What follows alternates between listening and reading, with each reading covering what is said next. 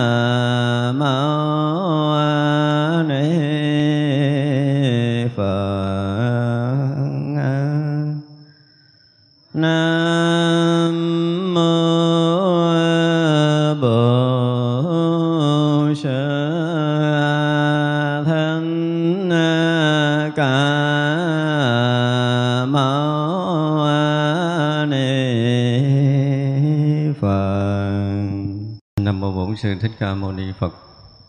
Kính thưa toàn thể hội chúng, hôm nay là ngày mùng 9 tháng 4 nhuận âm lịch năm ờ, Canh Tý. Chúng ta lại có duyên để tiếp tục học bản kinh Hoa Nghiêm. Và chúng ta đang học lỡ dở cái phẩm ờ, thập hồi hướng thứ 25. Hôm nay chúng ta sẽ học tiếp. Đại Bồ Tát đem thiện căn chánh hồi hướng rồi tự nghĩ rằng, chẳng vì tứ châu thiên hạ đông chúng sanh mà có nhiều mặt nhật hiện. Chỉ một mặt nhật mọc lên đủ soi khắp tất cả chúng sanh. Lại các chúng sanh chẳng phải từ mình có ánh sáng để biết ngày đêm, đứng đi hành động mà đều do mặt nhật mọc lên. Mặt nhật kia chỉ có một. Cũng thế, đại bồ tát lúc tu tập thiện căn hồi hướng nghĩ rằng, các chúng sanh kia chẳng thể tự cứu, đâu có thể cứu người khác. Riêng một mình tôi lập chí nguyện tu thiện căn hồi hướng như vậy. Những là vì muốn quản độ tất cả chúng sanh vì chiếu khắp tất cả chúng sanh, vì chỉ dẫn tất cả chúng sanh, vì khai ngộ tất cả chúng sanh, vì đối lại tất cả chúng sanh, vì nhiếp thọ tất cả chúng sanh, vì thành tựu tất cả chúng sanh, vì khiến tất cả chúng sanh hoan hỷ, vì khiến tất cả chúng sanh vui đẹp, vì khiến tất cả chúng sanh dứt nghi. Ở đây ờ, từ ờ, từ đầu phẩm tới bây giờ thì chúng ta thấy là Bồ Tát đem hết cái thiện căn của mình để hồi hướng cho chúng sanh. Tức có nghĩa là trong quá trình mà tu tập được bao nhiêu thiện căn, bao nhiêu phước đức đều hồi hướng hết cho chúng sanh. Và với cái nhìn của mình về uh, tứ châu thiên hạ thì chắc chắn là chúng ta chỉ tưởng thôi chúng ta không biết nhưng mà đối với các vị bồ tát khi đã vượt qua ngoài tâm giới này thì các vị thấy rất là rõ tứ châu thiên hạ. Là gì? Đông thắng thần châu tây ngưu quá châu nam thiện bộ châu và bắc cô lô châu. Cái cõi của chúng ta đang ở là cõi nam thiện bộ châu. Như vậy là à, vị bồ tát nói là không vì tứ châu thiên hạ đông đúc chúng sanh tức là một châu rất là nhiều chúng sanh ở. Nhưng mà không cần phải nhiều cái mặt trời một mặt trời có thể chiếu khắp được bốn châu thiên hạ rồi và đủ có thể soi sáng tất cả chúng sanh. Vì uh, chắc vị bồ tát thấy rõ ràng là chúng sanh như cái đoạn trước rồi ngài nói là gì? Vì uh, ham mê ngũ dục nhỏ mà bị sinh tử trong các cõi rồi.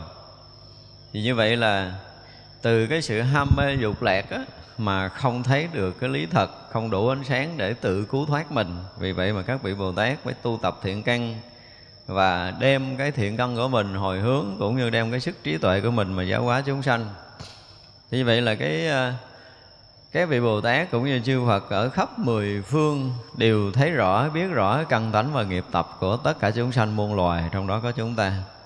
Cho nên là các vị phải đi ở các cõi để tiếp cận, để cứu độ. Thì như vậy là các vị đã biết trước mình như thế nào hiểu ra làm sao cái thiện căn phước đức ở tầng nào và cần phải giáo hóa cái gì thì tất cả những điều đó các vị bồ tát trước khi tới đây đã biết hết. Thì các vị à, tự ví mình giống như mặt nhật tức là giống như mặt trời đủ sức để có thể chiếu phá tối tâm u mê phiền não của tất cả chúng sanh. Cho nên các vị à, tu tập thiện căn để hồi hướng cho tất cả chúng sanh.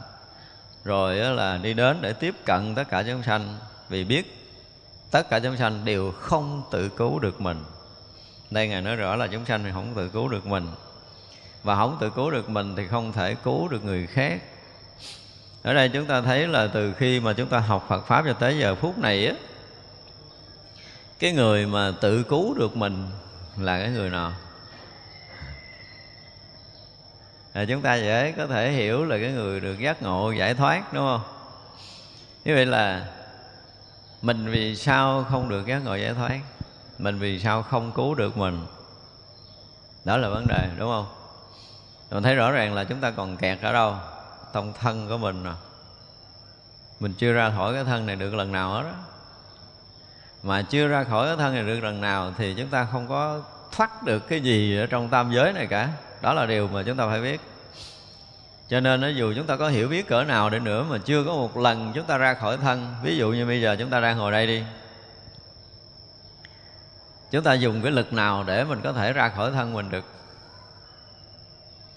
Chúng ta làm không được điều này. Như vậy là chúng ta còn vướng kẹt ở nơi thân này. Mình cũng à, cũng à, biết được cái thân này đúng không? Ví dụ như bây giờ mình ngồi đây thì mình cũng uh, có thể nhắm mắt lại, mình lắng tâm mình xuống, rồi mình nhìn, mình thấy cái thân của mình đang ở đây. Thì á, theo lý thuyết thì khi mà mình, cái gì mà mình thấy nó thì cái đó nó là cái gì? Cái đó không phải là mình. Cái gì mình biết nó thì cái đó là cái bên ngoài. Nhưng mà chúng ta vẫn sao? Vẫn cho thân này là mình. Đó là cái lầm lẫn khi nào mà chúng ta thật thấy, thật biết cái thân này không phải là mình á, thì lúc đó chúng ta có một chút giác ngộ. Còn bây giờ mình vẫn thấy thân này là mình là mình. Bây giờ đau là cái gì? Ngón tay tôi nó đau, con mắt tôi nó đau, cái thân của tôi nó đau, tôi đau đầu, tôi đau răng, tôi sổ mũi, tôi bệnh. Đúng không? Chứ có khi nào mà có một lần nào mình đau cái tay, cái mình nói là cái tay của tôi nó đau không? Hay là tôi đau tay? Mình đau đầu cái tự nhiên mình nói trời cái đầu tôi nó đau quá. Chứ chưa bao giờ mình đủ cái tỉnh thức để mình thấy rằng cái đầu của tôi đang đau. Tôi là người biết cái đầu đau. Thì mình mới ra khỏi cái thân này. Và cái điều này để cho chúng ta có một cái lần thấy thật. Cái này nó không phải là một cái sự huân tập mà là đòi hỏi chúng ta phải có một cái thấy biết bằng trí tuệ một cách rất là rõ ràng. À, mình à, như đức phật đã dạy trong cái gì đó, trong bản kinh căn bản của mình, nhắc đi nhắc lại hoài, đúng không? Tức là thân này không phải là ta, không phải là của ta, và cũng không phải là tự ngã của ta. Không phải một bản kinh căn bản đức phật dạy đâu, mà rất là nhiều bản kinh đức phật đều nói điều này. Và chúng ta đã học thuộc lòng. Thậm chí là chúng ta cũng tụng đi tụng lại nhiều lần. Nhưng mà mình tin phật không? hỏi lại câu nghe nó hơi sốc sốc là mình có tin phật không? Tin phật, tại sao phật nói như vậy mà mình không chịu thấy đúng như đức phật nói mà mình vẫn thấy cái thân này là tôi? Có nghĩa là mình không tin phật. Khi mà mình học thì mình vẫn hiểu và thậm chí là mình đã học thuộc lòng. Nhưng đến kết cục rồi, bây giờ đụng tới cái thân của tôi là biết à. Nếu như cái thân này không phải là tôi thì ai muốn làm thì nó làm, đúng không? Nhưng bây giờ chỉ cần ta nói nặng bệnh câu thôi, mình ăn không được, mình ngủ không được, thì cái thân này là ai? Thân này là mình. Thì rõ ràng nếu mà nói về cái lỗi là mình học thầy mà mình không tin thầy. Mình học phật mà mình không tin phật. Chớ mình toàn tâm, toàn ý mình tin phật. Nghe qua cái câu đó là gì? Là mình sẽ thấy thân này đúng như lời đức phật dạy, không phải là mình mình tin chắc cái điều này và mình sống đúng theo lời Đức Phật dạy là những cái gì liên quan tới thân này, đó là cái chuyện của bề ngoài. Còn mình là cái khác. Tại vì cái tay mình đau, cái tay của mình nó đau, hai cái nó khác nhau, đúng không? Tay của tôi đau hoặc là tay tôi đau, hai cái khác à. Giờ mình thấy mình đau hay là mình thấy cái thân của mình đau?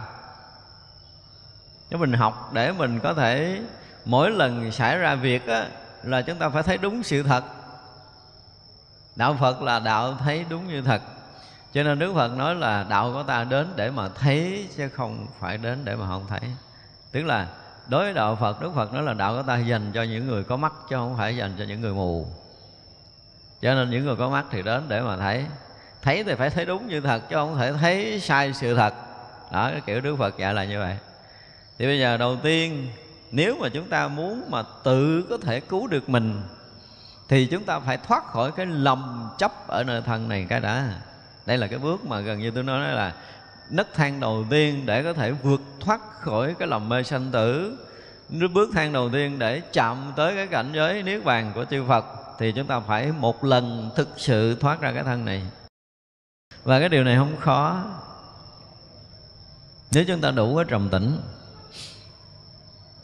đủ cái à, lắng tâm định tĩnh một tí.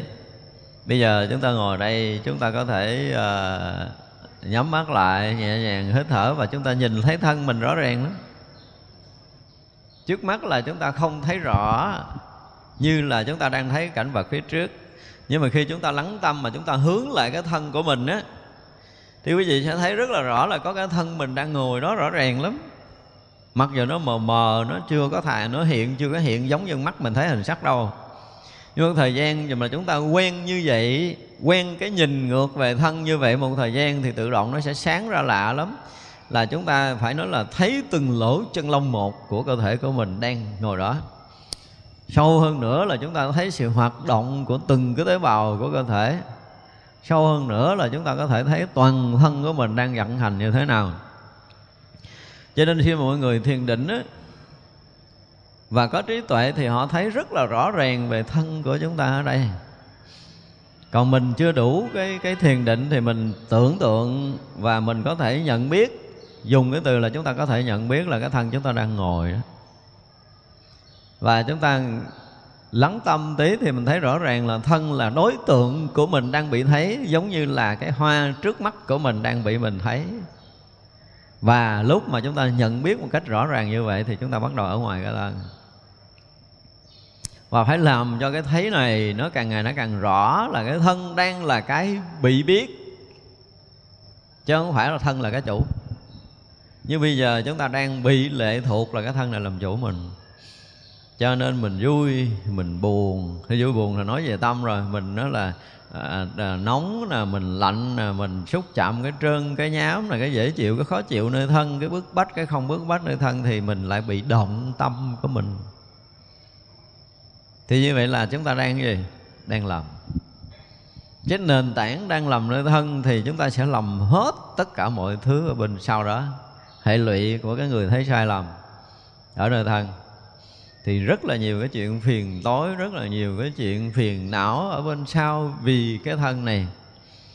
Chưa nói là cái chuyện quyển giả gì hết, ở đây đức phật chỉ nói ngang tới cái chỗ là nếu mình có đủ cái lòng tin phật, thì mình sẽ tin theo lời của đức phật, thân này không phải là mình. Tin không? Gật đầu. Gật đầu có nghĩa là tin rồi, đúng không? Từ đây thì sao người ta chửi mình thì mình có buồn không? Tại chửi cái không phải của mình. Rõ ràng là nó không phải của mình.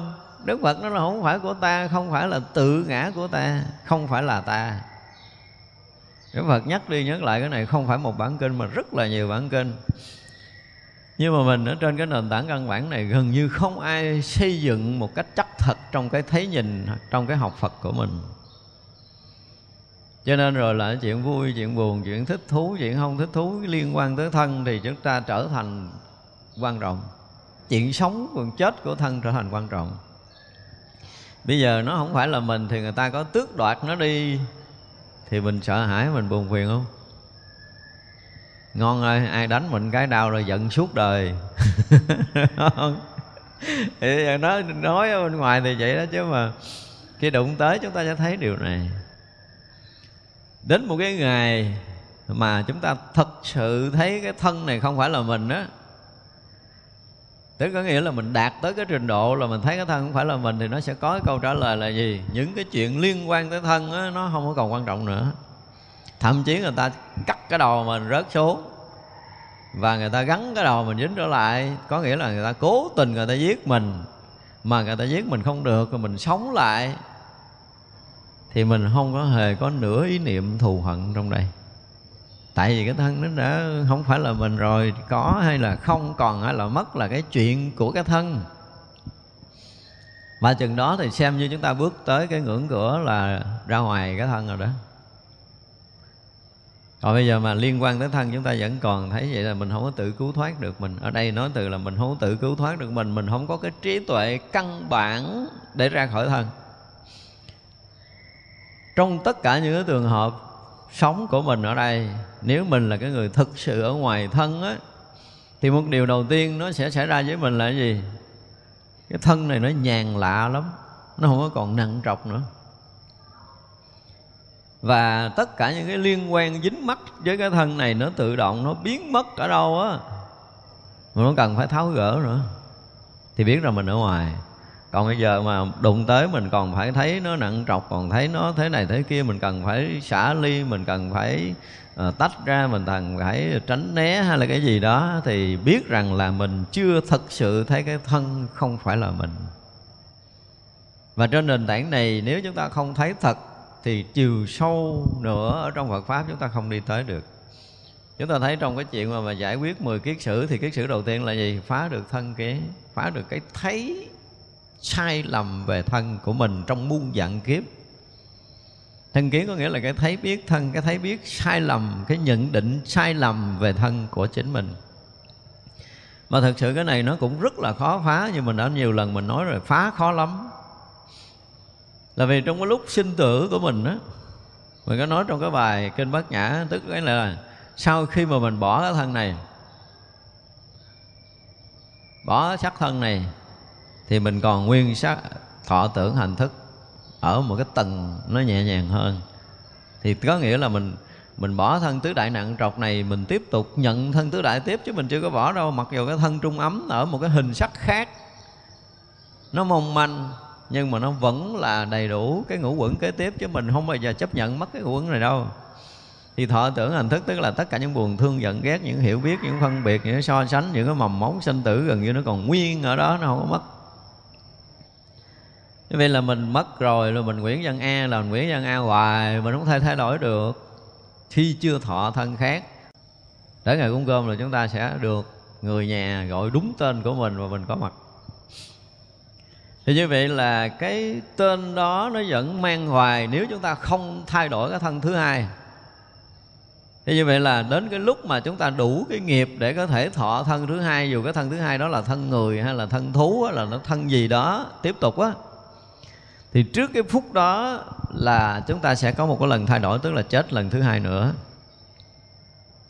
Như vậy là, vậy giả dụ như mình là, mình thọ thân làm người đi, thì khi Nguyễn Văn A nó bị một cái lực nghiệp nó hút vào, như trong kinh nói là cái thần thức của chúng ta, nó tự do, y như một người có đầy đủ ngũ thông, chỉ có lậu tận thông, nó không có rồi cho nên là vật chất không có khả năng kiềm chế được xuyên tường xuyên vách xuyên núi xuyên tất cả mọi cái. Nhưng mà riêng cái tòa kim cang của đức phật và cái tử cung bà mẹ là xuyên qua không được. Ở ra trong cái lúc mà sinh tử tiếp nối tiếp nhận một cái cái thọ mạng mới á, ở đây mình nói cái chuyện mà nhập thai thôi. Thì khi mà âm dương hòa hợp thì nó phát ra một cái loạn ngọn lửa dục rồi cuốn hút hằng hà sa số các thần thức vong linh chứ không phải là một. Chúng ta dùng từ hằng hà là kinh khủng lắm. Ánh sáng nó phát ra là tất cả chúng sanh như mình là còn đang bị cái lửa dục để cuốn hút thì tất cả đều bu bám vào. Chúng ta dùng cái từ bu bám vào. Chen chúc giành giật với nhau kinh khủng. Không đơn giản. Nhưng mà khi đó, đó có một chúng sanh có nghiệp báo đối với cặp vợ chồng này. Chúng ta dùng cái từ là có nghiệp báo hoặc là có nhân quả với sâu đậm với cặp vợ chồng này. Thì tự động nó sẽ có một cái đường dây kết nối của nghiệp báo. Và người này bị hút rất là mạnh vào trong đó mà họ không cưỡng được. Mặc dù họ ở xa, họ không chen chúc như mấy người này. Mấy người này chen chúc nhưng mà không có mò được cái đường dây nghiệp báo đó. Như vậy là bị một cái lực cuốn mà không có cái gì có thể cưỡng lại được. Nó mạnh đến cái độ là chúng ta tưởng tượng như một viên đạn bắn một uh, trong một cái chớp mắt thôi là viên đạn đó có thể uh, bay tới hàng ngàn km. Và cái lực hút này cũng không thua gì cái đó. Cho nên nó mạnh đến cái độ mà mình hút đến mình đập đầu mình vào cái thành tử cung của bà mẹ đó mình ngất hoàn toàn và xin thưa đoạn này á, thì ít có người bình yên lắm. Với một cái lực cuốn hút như một cái dòng lốc xoáy. Và như một miếng rác mà bị cái lửa lốc xoáy nó nó hút đi. Một mảnh lực nghiệp không bao giờ có chúng sanh nào có thể cưỡng lại được. Và khi đập đầu mình vô thần thức được da rất là mạnh vô cái thành tử cung. Với cái mà lực cuốn hút đang kinh hoàng sợ hãi. Và khi chạm vào thành tử cung thì tự nhiên mình mất hết mọi thứ tất cả những cái ký ức về cái đời kế đó và trước của mình nó mình hoàn toàn biến mất hoàn toàn. Này người dân quê Việt Nam gọi là bắt đầu ăn cháo lú đi thọ thai là ăn cháo lú. Và mình hoàn toàn bị chết một lần nữa. Và bắt đầu mình tỉnh lại á thì à, mình sợ hãi trong cái cơn cuồng loạn sợ hãi tìm chỗ bám. Thì ánh sáng của nghĩa là nếu mà nói theo từ khoa học là gì? Cái tinh trùng và cái noãn cầu nó đã gặp nhau nó vẫn có tiếp tục ánh sáng đó. Và mình mừng quá cái mình bám lại. Và khi bám lại đó cái mình thấy mình bình yên. Cái mình à, chấp cái đó là cái chỗ trú ngụ của mình ban đầu. Và đó mới chỉ là một tế bào thôi. Bây giờ chỗ trú ngụ đó là là mình. Sợ hãi quá rồi bây giờ bám chỗ trú ngụ đó là mình thì tế bào nó phân thành hai, nó phân thành bốn, nó phân thành 16 vân vân. Thì tất cả những tế bào được phân đó là tiếp tục là mình rộng rộng rộng ra. Thì như vậy là từ cái chỗ ban sơ mình đã chấp cái tế bào nhỏ nhiệm đó là mình rồi. Cho nên nó, cái chấp này nó sâu lắm. Đời này mình đã chấp sâu từ đó chứ không phải là do cái nghiệp chấp nhiều đời trước. Đương nhiên là mỗi đời chúng ta cũng đều chấp như vậy, nó thành nghiệp. Nhưng mà không tới lúc mà da chạm vô tử cung là nó mất cái cũ rồi. Cái nghiệp chấp này nó mới là sâu nè. Bắt đầu nó bám tới vào thì đó là là một, là hai, là bốn, là mười sáu, rồi đó là nhân nhân nhân nhân nhân lên cho tới tám muôn bốn ngàn tế bào gì đó. Thì thì như vậy là cái muốn phá vỡ để thoát ra khỏi cái thân này á thì từng tế bào một ở nơi thân chúng ta phải được phá vỡ. Ý ở đây mình muốn nói tới cái điều này. Cho nên là từng tế bào, nó đã là thể hiện cái sự thủ chấp. Từng tế bào đã thủ chấp thành một cái ngã, tức là mình trong tất cả các tế bào. Thì như vậy là từng tế bào đều thủ ngã, trở thành một cái ảo ngã tổng thể thành cái thân này tế bào nào cũng chấp ngã hết, chứ đừng nói là tế bào không chấp ngã là chúng ta sai. Tấp từ đó, từ một thành hai, thì hai thằng chấp ngã thành bốn, thì bốn thằng chấp ngã thành 16 thì 16 thằng chấp ngã và lớn lên thì cứ chấp ngã chấp ngã chấp ngã chấp ngã. Thì anh nào cũng chấp ngã, anh nào cũng lấy làm sự sống và anh nào cũng có một cái dòng hào quang để thể hiện cái sức sống của nó.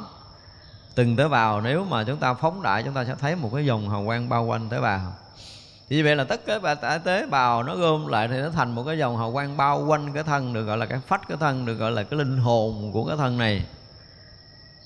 Thì vậy là điều mà muốn phá vỡ này, nói gì thì nói, chứ không phải đơn giản là chúng ta hiểu, chúng ta có thể phá vỡ được. Cho nên đòi hỏi chúng ta phải có một cái nhìn đúng ngay từ cái lời đầu tiên của đức phật dạy mình. Mà cái lực tác động của lời nói này, nếu chúng ta đủ lắng tâm thì chính đức phật là dùng cái tuệ lực của mình để nói lên lời nói này, nó đủ tác động vào tâm thức của chúng ta để phá vỡ tất cả những chấp trước của tất cả những tế bào trên thân xác của mình. Và cái điều này nó còn dẫn tới cái gì? Nếu chúng ta không phá vỡ Tuy nhiên là tất cả tế bào ở thân xác chúng ta khi mà chúng ta chết thì cái năng lượng sống của tất cả tế bào gần như tắt. Nhưng mà cái chấp trước thì nó vẫn còn. Cho nên đó, cái lúc mà chúng ta thấy là cái thần thức nó rời cái thân là lúc chúng ta chết. Thì mình nghĩ là thần thức rời thân là bỏ thân này cái gì? Xin thưa không? Nó lại vẫn còn tiếp tục chấp cái thân này là mình. Nếu mà để nguyên cái là cái thân đi chôn ở ngoài mộ thì mộ tiếp tục là cái nhà của mình. Và nói tới cái chuyện mà hỏa thiêu, thì nếu như trước khi thiêu mà không có một cái lời khai thị tốt, thì cái người chết họ, một là họ sợ họ sợ hãi, một là họ chấp trước. Và chính cái sự chấp trước này nó mới sinh cái sợ hãi cuồng loạn trong lúc đưa vào lò quả thiêu nhưng rồi cũng ngồi đó mà chờ đợi coi mình còn cái gì, mình mất cái gì. Thì cuối cùng thiêu còn mấy cái miếng xương, thì mình bám tiếp trong mấy miếng xương này, cho đó là mình. Ra đừng có nghĩ là thiêu xong rồi nó hết, không có hết. Như vậy là đem cái hũ cốt về thờ thì người ta sẽ bám vô cái hũ cốt đó, cho chỗ đó là mình tiếp tục. Không có rời được. Thì cái sự bám dấp này cho tới thành tro đi nữa, từng hạt tro là mình tiếp tục cho nên cái chuyện mà phá khỏi cái thân này là một công phu thực sự chứ không có đơn giản.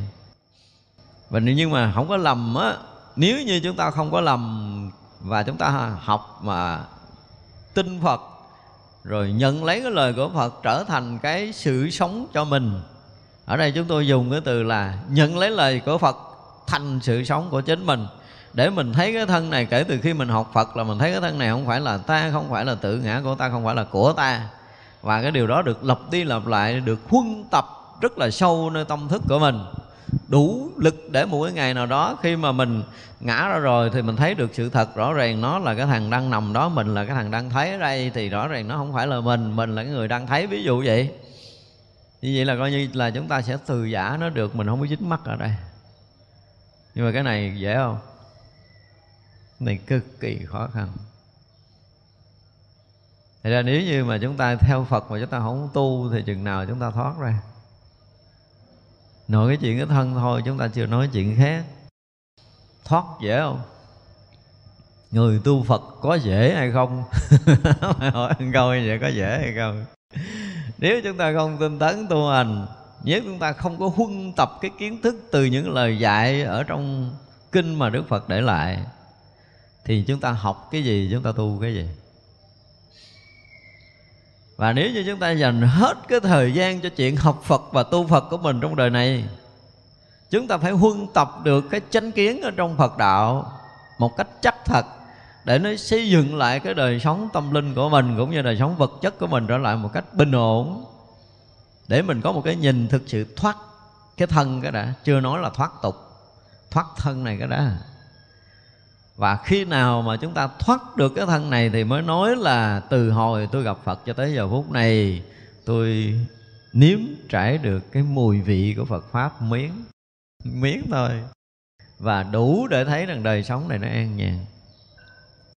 Người nào mà thoát ra được cái thân này thì người này sẽ sống chết tự tại. Chưa nói tới cái chuyện tầng cao trí tuệ gì, nhưng mà không có cái nhìn không có cái công phu để thoát ra thân lần nào thì biết là gì? Trần gian này vẫn còn trói buộc mình. Không phải trói buộc mình mà mình nói là trần gian này thì mình còn sao mình còn lẫn quẩn ở đó mình chưa ra được. Không ai rảnh trói mình đâu, nhưng mà mình lại không có lối thoát. Đó là cái nỗi buồn. Đó là nỗi buồn. Cho nên đó là à, ở đây bồ tát thấy rõ ràng là mình không tự cứu được mình. Có lý do. Và các người à, khác thì mình cũng không thể cứu được. Cho nên khi mà chúng ta học phật á đây là điều mà để mình có thể tìm học phật trên nền tảng này. Nếu như bây giờ một vị mà được nó là thầy mình một vị được nó là đạo sư để dẫn đường con người ta tới giác ngộ giải thoát thì vị này ra khỏi cái thân chưa? Câu hỏi đó là câu hỏi mình được đặt với vị thầy của mình. Nghiêm túc đặt lại với thầy mình, thầy ra khỏi thân chưa? Thầy có thể giúp con ra khỏi thân được hay không? Đó là câu hỏi mà của người tầm đạo phải đi tìm. Chuyện cơ bản này là phải giải quyết cho được. Nếu như bây giờ thầy thực sự là người thoát khỏi cái thân này rồi và thầy có kinh nghiệm cứu tôi thoát khỏi chuyện này, theo thầy học đạo á, giá nào cũng theo, không bỏ. Đúng không? Còn mà nếu thầy mà cái chuyện này mà thầy giải quyết không xong thì thôi đi, cái chuyện của thầy thầy cứ lo đi, còn tôi lo chuyện tôi khác. Không có rảnh theo học lầm lẫn, làm gì? Một người mà không có khả năng ra khỏi cái thân của mình, không có khả năng làm chủ cái thân của mình mà đi giải đạo thì cứu ai? Tự mình cứu còn không xong, giống như đây này nói là không, các chúng sanh kia không thể tự cứu được. Huống chi đi cứu người khác. Đây là lời của lời tâm kinh rõ ràng rồi nha đó, cho nên là cái nền tảng học Phật của mình, lâu nay mình học Phật cái gì thì mình không biết, nhưng mà tới giờ phút này nếu mình nói trở lại cái nền tảng học Phật, thì nếu như cái bước cơ bản nền tảng này mà chúng ta không bước ra được, có nghĩa là chúng ta không tự cứu được mình, thì không thể nói cái chuyện cứu người khác. Rõ ràng đó là lời nói của kinh. Cho nên bây giờ mình đi học đạo thì mình đi tìm một cái vị thầy tự cứu được mình. Nếu mà bây giờ đó là không làm chủ được cái thân cái thân muốn khỏe, nó khỏe không nổi. Phải nhờ người khác là chích thuốc. Đúng không? Nhờ uống thuốc chúng ta mới khỏe thì vậy là mình có tự cứu được mình không? Thua rồi, cái thân vật chất mà chúng ta không có tự cứu được mình là xem như mình thua trắng. Đời này là bản thân người đó cũng sẽ bị lầm lạc trong sanh tử, tiếp nối dù người đó cái phước cỡ nào nhưng mà cái thân không tự cứu được thì đừng có nói là cái chuyện mà tưởng tượng là người này phước lớn quá, sanh về cõi trời xin thưa là phải coi lại. Làm gì thoát được cái thân phàm tục? Chúng ta phải đặt câu hỏi trở lại với cuộc đời của mình, làm gì mình thoát khỏi cái thân phàm tục này? Và nếu như cái thân phàm tục này không thoát khỏi thì như hồi nãy tôi nói là thiêu ra, tro, mình cũng chấp tro đó là mình nữa, thì mình đi đâu? Rất là khó thoát. Như vậy là cái tro xương đó đi đâu là mình đi theo đó. Bây giờ nói là thả để cho nó trôi dưới biển thì mình sẽ bập biều ở biển đó để mình giữ cái tro này là mình là một sự khổ sở, khác thường. Thành ra khi mà một người tu học phật pháp, có đôi lúc chúng ta học hết lý nhưng mà nó tới nó lui là tôi nói là rất là nhiều lần, rất là nhiều bài giảng tôi lặp đi lặp lại là dứt khoát chúng ta phải có một lần thay đổi cái thấy về thân. Chúng ta phải thấy được như thật, cái thân này không phải là mình. Đủ cái thấy này không phải là của mình. Không phải là tự ngã của mình. Phải thấy cho được rồi mới nói tới chuyện chuyên sâu còn nếu không á là chúng ta đi sâu không có được. Sẽ dĩ lâu nay chúng ta tu học mà không tiến bộ là do cái cơ bản này chúng ta không xây dựng vững. Cho nên bây giờ nó trở thành một cái bài thần chú. Là học thuộc cái bài này, ghi trong giấy cứ buồn buồn rồi móc ra thân này không phải là mình, không phải là tự ngã của mình, không phải là của mình. Đây là lời Phật dạy. Phải nhắc lời Phật dạy mình mới ớn. Nếu mình tin phật thì phật dạy như vậy là mình phải hiểu và mình phải tin một cách chắc thật để mình không còn thấy khác như lời phật dạy nữa, thì mới được. Còn bây giờ mình lại thấy khác hiểu thì vậy đó, nhưng mà thấy là khác đi. Cho nên thay đổi cuộc sống rất là khó, chứ không phải là dễ. Ngài nói là riêng một mình ngài lập chí nguyện tu tập thiện căn để hồi hướng như vậy, tức là một vị bồ tát là đủ để có thể dạy cả cái tam giới này, thấy coi chưa? Trong tứ châu thiên hạ cũng như trong tam giới này chỉ có một vị đạo sư là đủ. Ý ngài muốn nói như vậy.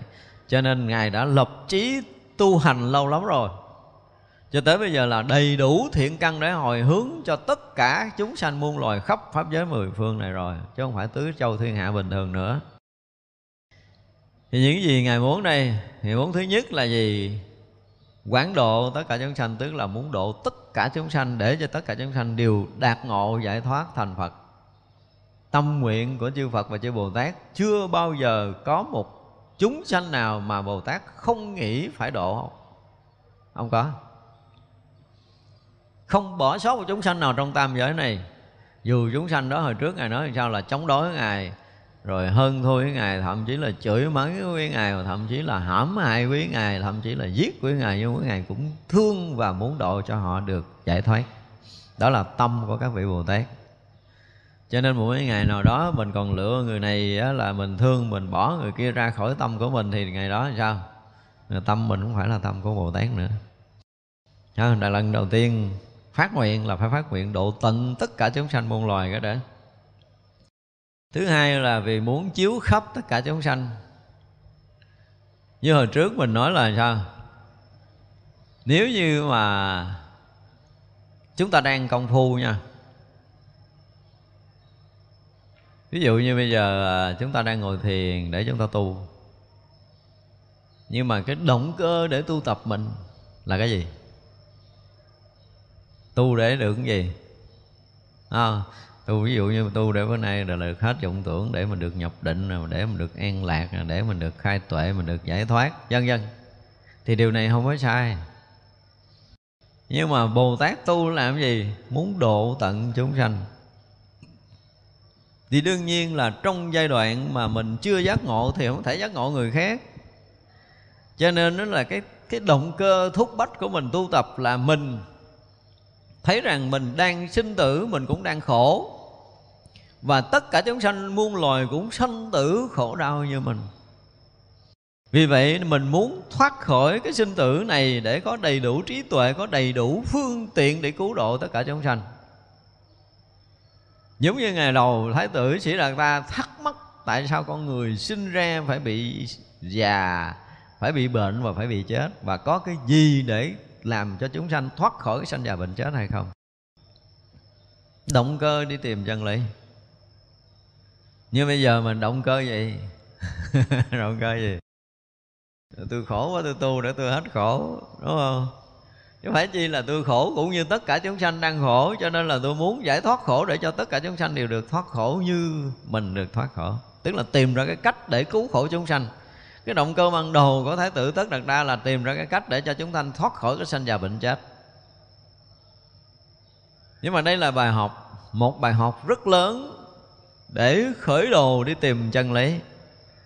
Nhưng mình bây giờ mình tìm chân lý gì mục đích gì? Mình coi coi có giống với cái thủy tổ của mình đã làm không? Giống không? Ai khởi đầu đi tu giống phật đưa tay lên nữa coi. Đây là một sự thật. Cho nên là câu đầu tiên là vì muốn quảng độ tất cả chúng sanh mà lập chí nguyện tu tập thiện căn để hồi hướng một câu nói rất rõ ràng của một người giác ngộ và đang đi đúng cái đường của đức phật đi. Bây giờ mình đi học phật vì cái mục đích gì? Nếu như chúng ta chưa có xây dựng cái mục tiêu tu tập này, thì bây giờ chúng ta bắt đầu học đi. Học cái cách của chư phật, chư bồ tát đã làm. Người nào mà vì muốn quảng độ tất cả chúng sanh mà tu tập, thì bắt đầu khởi cái hạnh của bồ tát để mà đi, đúng không? Nhưng mà nếu không đi bằng con đường này thì chắc chắn là chúng ta không thể đi con đường nào để thành phật được đâu. Chúng ta phải biết như vậy. Các vị bồ tát đã đi bằng con đường này thì chúng ta phải nôi gương nói bước theo các vị. Chúng ta phải tập phát nguyện, phát tâm như vậy để đi vào công phu. Mà bữa nào quý vị thử nha, trước cái thời ngồi thiền mà mình là thể hiện cái lòng tri ân nước Phật, mình sám hối nghiệp chướng của mình, rồi mình phát tâm, phát nguyện tu hành, thì lúc phát tâm đó đó mà phát tâm đúng thì quý vị thấy cái thời ngồi thiền nó nó khác đi. Vừa khởi nghĩ tới cái chuyện là mình có thể có đầy đủ trí tuệ, có đầy đủ phương tiện để cứu giúp tất cả chúng sanh muôn loài là gần như là một sự bùng nổ nơi tâm của mình.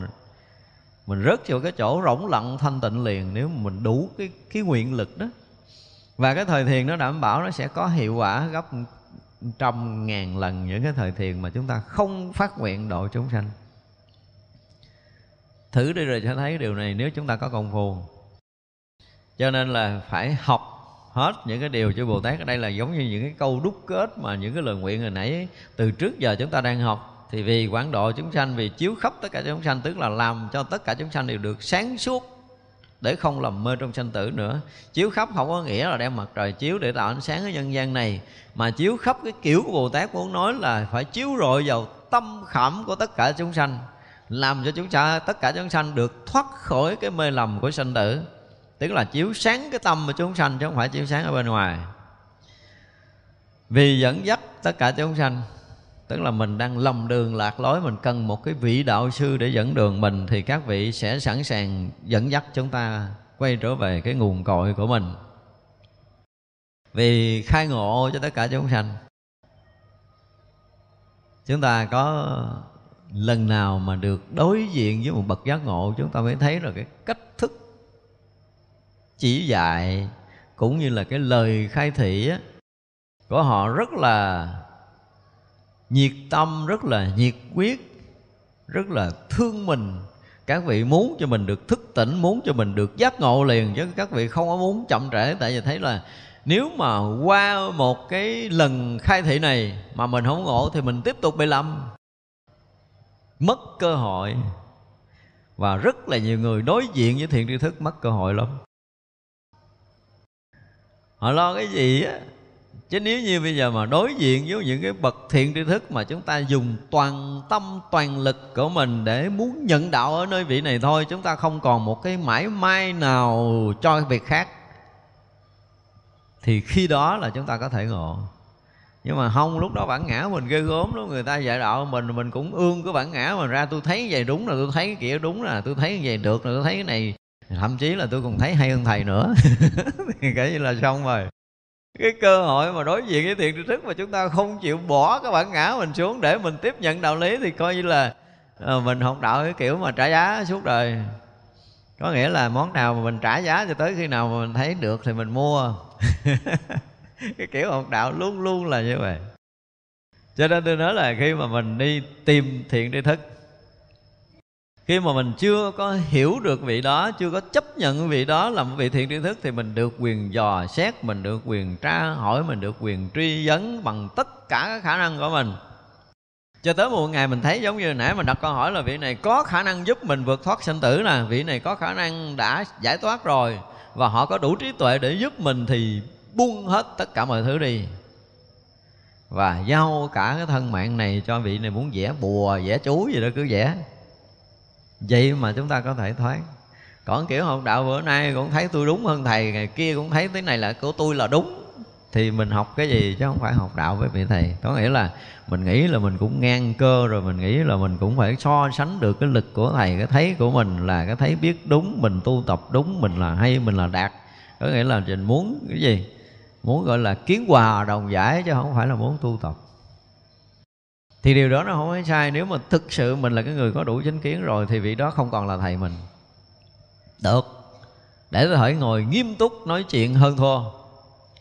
Còn nếu mình đã chọn thiện tri thức thì đã chấp nhận đó là thầy thì đừng có ương cái bản ngã mình ra để nó làm che chắn đạo lý của mình, tiếc uổng lắm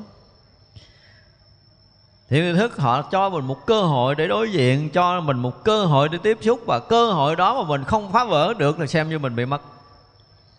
Và lần này bị mất, lần kia bị mất thì rõ ràng là mình hết duyên với cái dòng pháp đó luôn. Thì mình không có thể đi sâu được nữa. Cho nên cái việc mà để được một vị đại thiện tri thức khai ngộ cho mình và vị đó cũng thấy rõ là tìm đủ mọi cách để đập, để phá, để gom mình lại. Nhưng mình không có chịu gom, mình cứ tản tản ra. Mình cứ tản tản ra rồi đập không có được. Cho nên là cái pháp hội thiền các vị thiền sư có nhiều khi pháp hội cả ngàn người mà lúc đó chỉ chú tâm tới một người, họ khai thị à. Vì họ thấy người này đã tới lúc để khai thị rồi. Và họ dùng toàn lực của mình để làm cho người này sáng đạo thì như vậy là pháp hội còn 999 người kia, vị này có thương không? Không phải là vị này không thương, nhưng mà bản thân của người học đạo không gom lại, không có trở lại cái cái cái cái chỗ hiện tiền này. Khi mà tất cả chúng ta trở lại cái chỗ hiện tiền này thì vị thầy đủ sức có thể khai thị một lượt cả ngàn người, như một người không khác, tức là cái lực đó đủ để có thể phá vỡ mọi thứ nhưng vấn đề là chúng ta có đủ cái sẵn sàng chưa? Chúng ta có sẵn sàng một trăm phần trăm cho cái việc sáng đạo, chấp nhận bỏ hết tất cả những kiến thức, bỏ hết tất cả những công phu, bỏ hết tất cả những sở đắc, sở chứng của riêng mình và bỏ luôn cái bản ngã này xuống để ông thầy có thể nắng mình thành cục bột và có thể là nắng vuông, nắng tròn là cái chuyện của thầy. Mình dám như vậy chứ mình sẵn sàng như vậy lần nào chưa à, chưa thì rất là khó ngộ phải nói câu như vậy. Không phải dễ ngộ nếu chúng ta còn chút của mình. Mình đối diện vị thầy là là là là là là mình là một cái đối tượng mình là một cái nhân vật quan trọng mình là cái gì cái gì đó thì mình tiêu. Cho nên các vị lúc nào cũng muốn khai thị cho mình. Lúc nào cũng muốn khai ngộ cho tất cả chúng sanh chứ không phải khai ngộ một người nhưng mà tất cả chúng sanh không sẵn sàng để được bồ tát khai ngộ, phải nói như vậy. Chưa có mấy người sẵn sàng. Vì vậy mà không có mấy người ngộ đạo. Cho nên mình học đạo lâu nay mình vẫn trơ trơ ra đó. Thì phải coi lại coi. Ai sai? Mình sai hay là ông thầy sai? Ông thầy có phương tiện để giúp mình không? Hay là ông thầy muốn giúp mà mình bẻ ngang? Cái lúc mà giống như là bây giờ là hạt cơm chuẩn bị rớt vô miệng mình, cái mình lắc ngang cái ông thầy buông ra rớt ngoài để mình nuốt không có được. Trôi đi một cơ hội rồi. Và điều này sẽ ra thường lắm. Chứ còn các vị bồ tát cũng như các cái bậc thiện tri thức luôn luôn chờ đợi, luôn luôn trông chờ để có một người mà các vị phải dùng toàn lực của mình để đẩy họ qua cái cua sinh tử này chưa có một vị bồ tát này không sẵn sàng điều này cả. Chỉ có một cái là chúng sanh chưa sẵn sàng để đón tiếp thôi cho nên trong nhà thiền nói câu gì? Gặp tay kiếm khách nên trình kiếm, chẳng phải nhà thơ, chớ có nói thơ. Mà mình bây giờ có nhiều phật tử đi múa kiếm tùm lum. Đụng ai cũng múa. Là mình tự hại mình thôi. Mình cũng không biết đó có phải là kiếm khách không, hay là dơ chai chém xuống bùn nó không chừng nhưng mình vẫn làm. Thì thật sự là thứ nhất là nó mất năng lượng của mình. Cái thứ hai là mình cũng mất cơ hội để được tiếp cận một vị thiền tư thức một cách thực thụ. Rất là khó cho cái việc học phật. Và ngài đói lại tất cả chúng sanh, tức là dùng cái từ đói lại gì? Ngài đói hoài, ngài lo lắng, ngài nghĩ tưởng, ngài nhìn lại chúng sanh. Không có cái việc gì mà chư bồ tát không nhìn mình, không có theo dõi mình không có quan tâm mình không có chăm sóc mình chuyện đó không bao giờ có trong cái vũ trụ này. Thực sự mình giống như mình là à, đứa con cưng mà nó không có được ngoan. Con cưng mà con không có ngoan. Đa phần là con cưng không có ngoan. Cho nên nếu mình ngoan ngoãn mình được bồ tát cưng được phật cưng của nó như vậy là bồ tát cưng phật cưng của mình luôn luôn đối hoài mình. À, luôn luôn quan tâm tới mình luôn luôn tìm mọi cách để cho chúng ta được tiến hóa một cách tốt nhất cái gì mà chúng sanh có thể tiến hóa tốt nhất là các vị phật và bồ tát làm. Nhưng mình nó là ương bướng quá đi. Nó là chúng sanh căng cường khó độ. Cho nên là Phật Bồ Tát cũng phải rất là lau nhọc để có thể làm cho mình tiến bộ được một chút. Ông đời có nhiều khi là cũng dạy dỗ, cũng đủ thứ, cái phương tiện để giúp mình cho mình à ạch, mình đi không nổi rồi nó đẩy mình đi được một chút là các vị cũng thấy cũng vui rồi. Chứ thật sự là muốn mà cứu thoát mình là phải mất thời gian từ đời này cho tới kiếp nọ, không biết bao nhiêu ngàn đời kiếp thì mới thoát được một người. Cho nên nôn nóng thì cũng không có được. Tại vì nghiệp tập, nhân quả của từng người, họ chưa có huân tập đủ cái thiện căn để vượt thoát. Chúng ta phải nói như vậy, tức là có rất là nhiều người cũng muốn lắm, nhưng mà họ không có huân tập đủ cái thiện căn đó. Đối diện với thiện tri thức, họ không có toàn tâm toàn ý để đón nhận tất cả những cái đạo lý thuận nghịch mà từ vị thầy đã dạy cho mình. Đó là bồ tát luôn luôn đối hoài tất cả chúng sanh. Chúng ta nghe cái từ này thiệt á không? Nhiều lần mình nói là cứ nói tới bồ tát là mình quỳ lại cái đi. rồi cái nói chuyện sao thì có những cái câu, những cái lời, những cái cách thức của bồ tát nói ra là mình không có còn có cái gì để có thể mà không quý kính các ngài được, không có thương quý các ngài được hết. Những cái lời này mình dùng cái từ là các vị đang đối lại với mình, đang đối hoài mình, đang lo lắng mình, đang chăm sóc mình, đang dạy dỗ, đang nâng bước, đang dìu dẫn mình. Tất cả mọi thứ ở đây là bồ tát có đủ để dành cho chúng sanh với cái tâm từ của các ngài vì nhiếp thọ, tất cả chúng sanh, tức là muốn cho chúng ta, chúng sanh được trong cái dòng tay của chánh pháp. Đừng có rời ngôi nhà tam bảo nữa. Ở trong ngôi nhà tam bảo, yên ổn, an lành chỉ lo học, lo tu thôi. Các vị cũng luôn luôn muốn mình như vậy. Nhưng mà đâu có đâu, mình nữa là rảnh rảnh là bắt đầu mình bay liền. Đúng không? Bây giờ, cái giờ tu nữa. Nghe, gán tu cho hết, giờ bắt đầu là bay liền trả thiền chưa xong rồi nói chuyện xù xì rồi. Nó bay liền nó cho bay quá khứ bay vị lai rồi bay lên tinh chứ mình đâu có yên ở trong ngôi nhà chánh pháp đâu. Nhưng mà các vị thì muốn nhiếp thọ mình muốn cho mình được yên ở trong ngôi nhà chánh pháp. Để rồi đó, có thể là tiếp nhận được những giáo lý hoặc là những cái đạo mà các vị chuẩn bị truyền ra cho mình nhưng mà mình lại từ chối mình lại bay xa mình không có không có gìn giữ cho mình ở yên một chỗ và vì thành tựu tất cả chúng sanh, câu này là câu mình gặp hoài. Và đây cũng là một cái câu mà cũng nên viết cho nó thiệt đẹp rồi, mã vàng treo trên ờ, trên đầu cửa ra vào để mình có thể thấy được hàng ngày. Một người mà phát nguyện thành tựu cho chúng sanh đó, như đầu mình nói rồi, là một câu mà với đầy cái tâm từ, đầy trí tuệ của một cái bậc giác ngộ mới nói nổi có câu này tại vì việc thành tựu chúng sanh như hôm trước mình nói rồi, tức là muốn cho tất cả chúng sanh đều được thành phật. Cái việc thành tựu của chúng sanh là được thành phật. Chứ không có thể thành tựu cái việc khác. Cho nên đó là các ngài từ ngồi mà biết được mình tới đời kiếp này cho tới hằng hà sa số đời kiếp về sau, các ngài luôn luôn quan tâm đối hoài như cái kiểu này và luôn luôn muốn cho chúng ta được thành tựu cái đạo quả vô thượng chánh đẳng chánh giác ngày nào chúng ta chưa thành phật thì ngày đó một vị phật và bồ tát chưa yên lòng. Lo lắng cho tới ngày mà chúng ta được thành tựu. Mà không phải một chúng sanh mà tất cả chúng sanh, cho nên là nếu mà nhiều giờ mình còn mê là bồ tát vẫn còn cực tiếp với mình. Thấy thương không? Bây giờ mình có mê ăn, mình có mê ngủ, mình có sai trái điều gì mình có lầm đường lạc lối thì chư Phật, chư Bồ Tát cũng đối hoài tới mình và nghĩ làm sao có phương tiện gì để cho chúng ta được thành tựu đạo quả vô thượng chánh đẳng chánh giác. Cho nên thực sự mình sai thì có lỗi chính bản thân mình. Nhưng mà nếu mà nói có lỗi nữa thì có lỗi với ai? Khắp thập phương thế giới chư Phật, chư Đại Bồ Tát. Một người mà làm sai không thấy sự hổ thẹn, thì người đó được là gì? Trong thất thánh tài thì không có tàm quý. Và không có tàm quý thì không có gì? Không có cái của thánh nơi tâm của mình. Không có cái tài bảo nơi tâm của mình.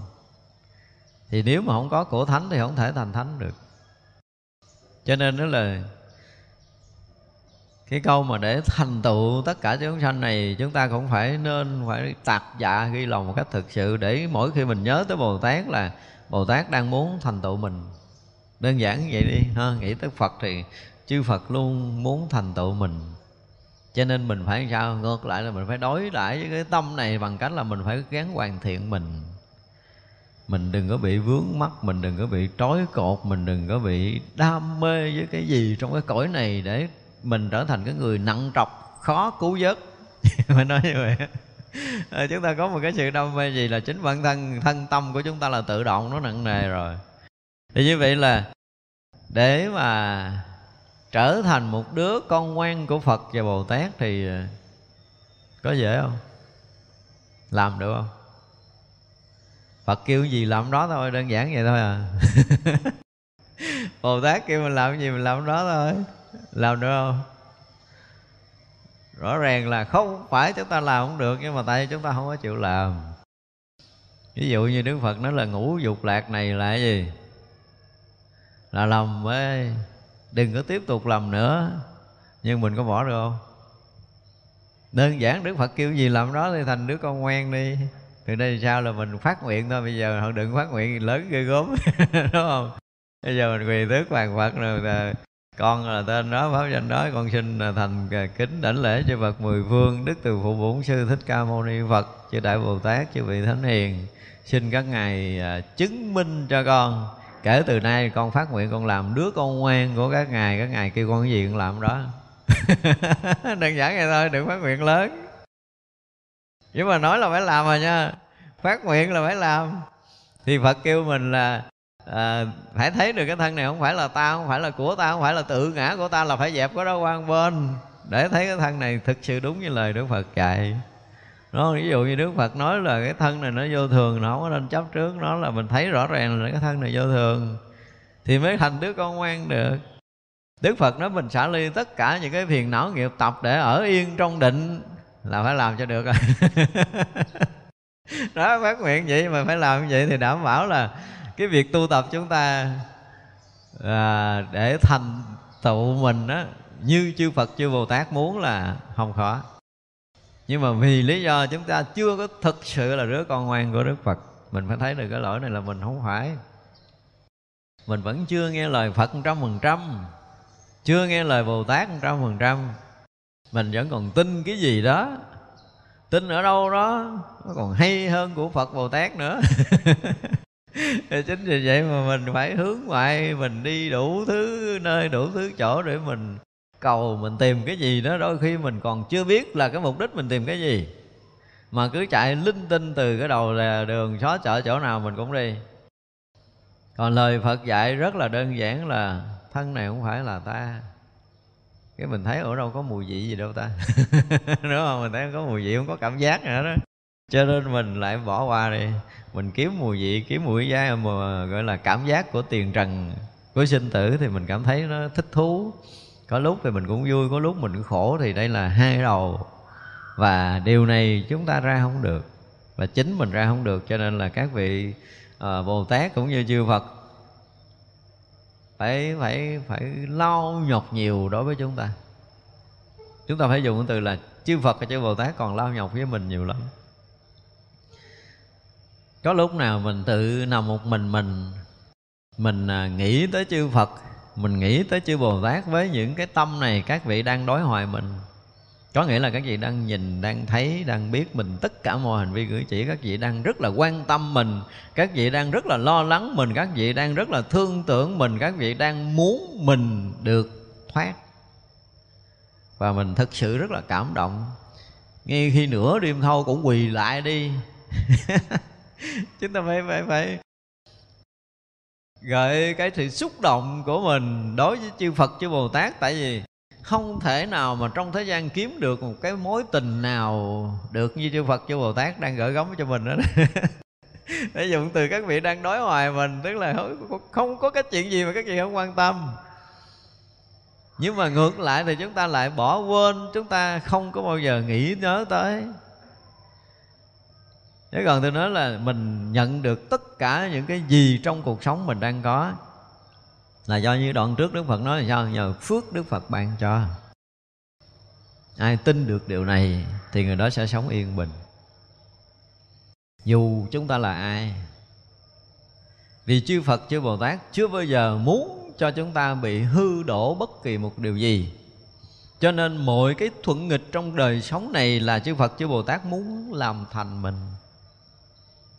cho nên đôi lúc chúng ta gặp khó là gì sao? Mình thuận quá mình ngã mạn đụng đâu cũng thành công đụng đâu cũng, cũng thuận chiều. Mát mái quá thì mình ngạo mạn lắm cho nên chặn mạng cái đã để cho mình sụp đổ hay gì để mình thấy rằng mình không có là cái gì đừng có tưởng. Mình không có là cái gì hết có vị mới dạy mình từng đoạn. Thì cũng mục đích muốn thành tựu cho mình. Cho nên tất cả những cái thuận nghịch đều là một bài học đáng giá nhất mà chư Phật chư Bồ Tát muốn làm thành mình. Thiên nhiên vũ trụ là muốn làm thành mình. Không có cái gì à, là hư đổ để chỉnh sửa trong thiên nhiên này cả. Thiên nhiên này là trọn vẹn.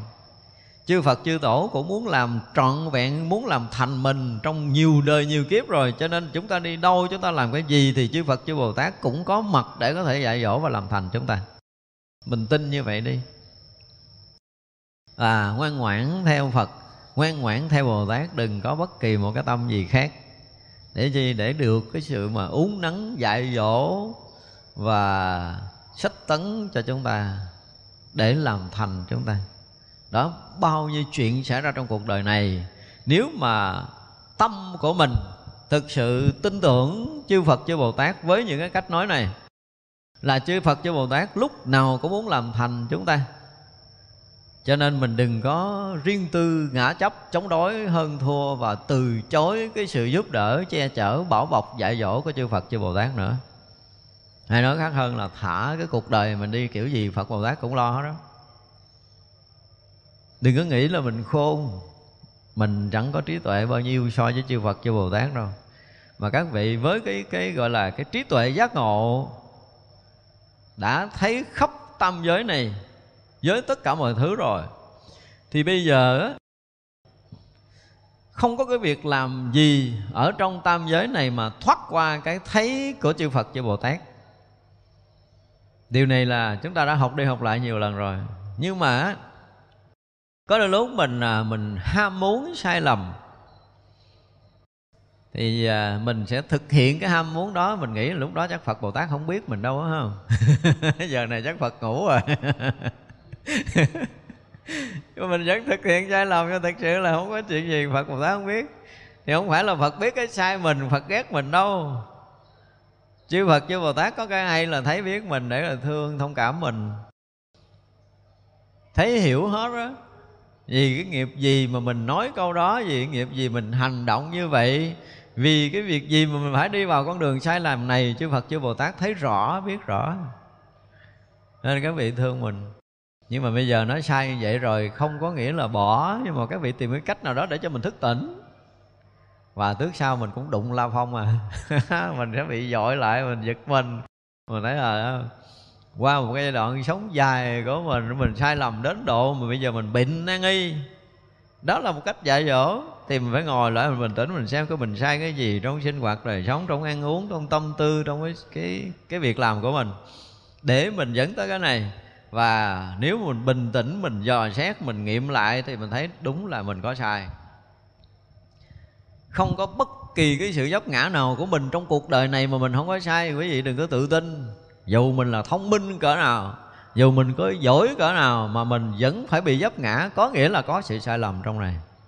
Và sự sai lầm này, một là chư Phật, chư Bồ Tát đánh thức mình thứ hai là nhân quả cũng cho mình thấy cái cái kết quả của cái việc sai lầm trong cuộc đời này của mình để mình thức tỉnh. Và nhờ sự sai lầm mà chúng ta sẽ thức tỉnh. Còn những người mà đại phước á, thì mới nhờ cái trí tuệ giác ngộ dẫn đường mình đi. Nhưng mà chúng ta phải bước từ bước thấp nhất đi mình là người bình thường đi. Là người bình thường đúng không? Có đúng, có sai, cũng là bài học của chư Phật, chư Bồ Tát chúng ta phải cố gắng nghiệm kỹ lại trong cái thuận nghịch trong đời sống này của mình để mình từ từ tiến hóa. Chứ chúng ta chủ quan quá cũng không được. Mặc dù là chúng ta rất là thông minh, chuyện gì mình cũng thấy, chuyện gì mình cũng biết, nhưng mà vẫn có một cái gì đó mình còn khiếm khuyết trong trí tuệ giác ngộ, thì chắc chắn có sự sai lầm.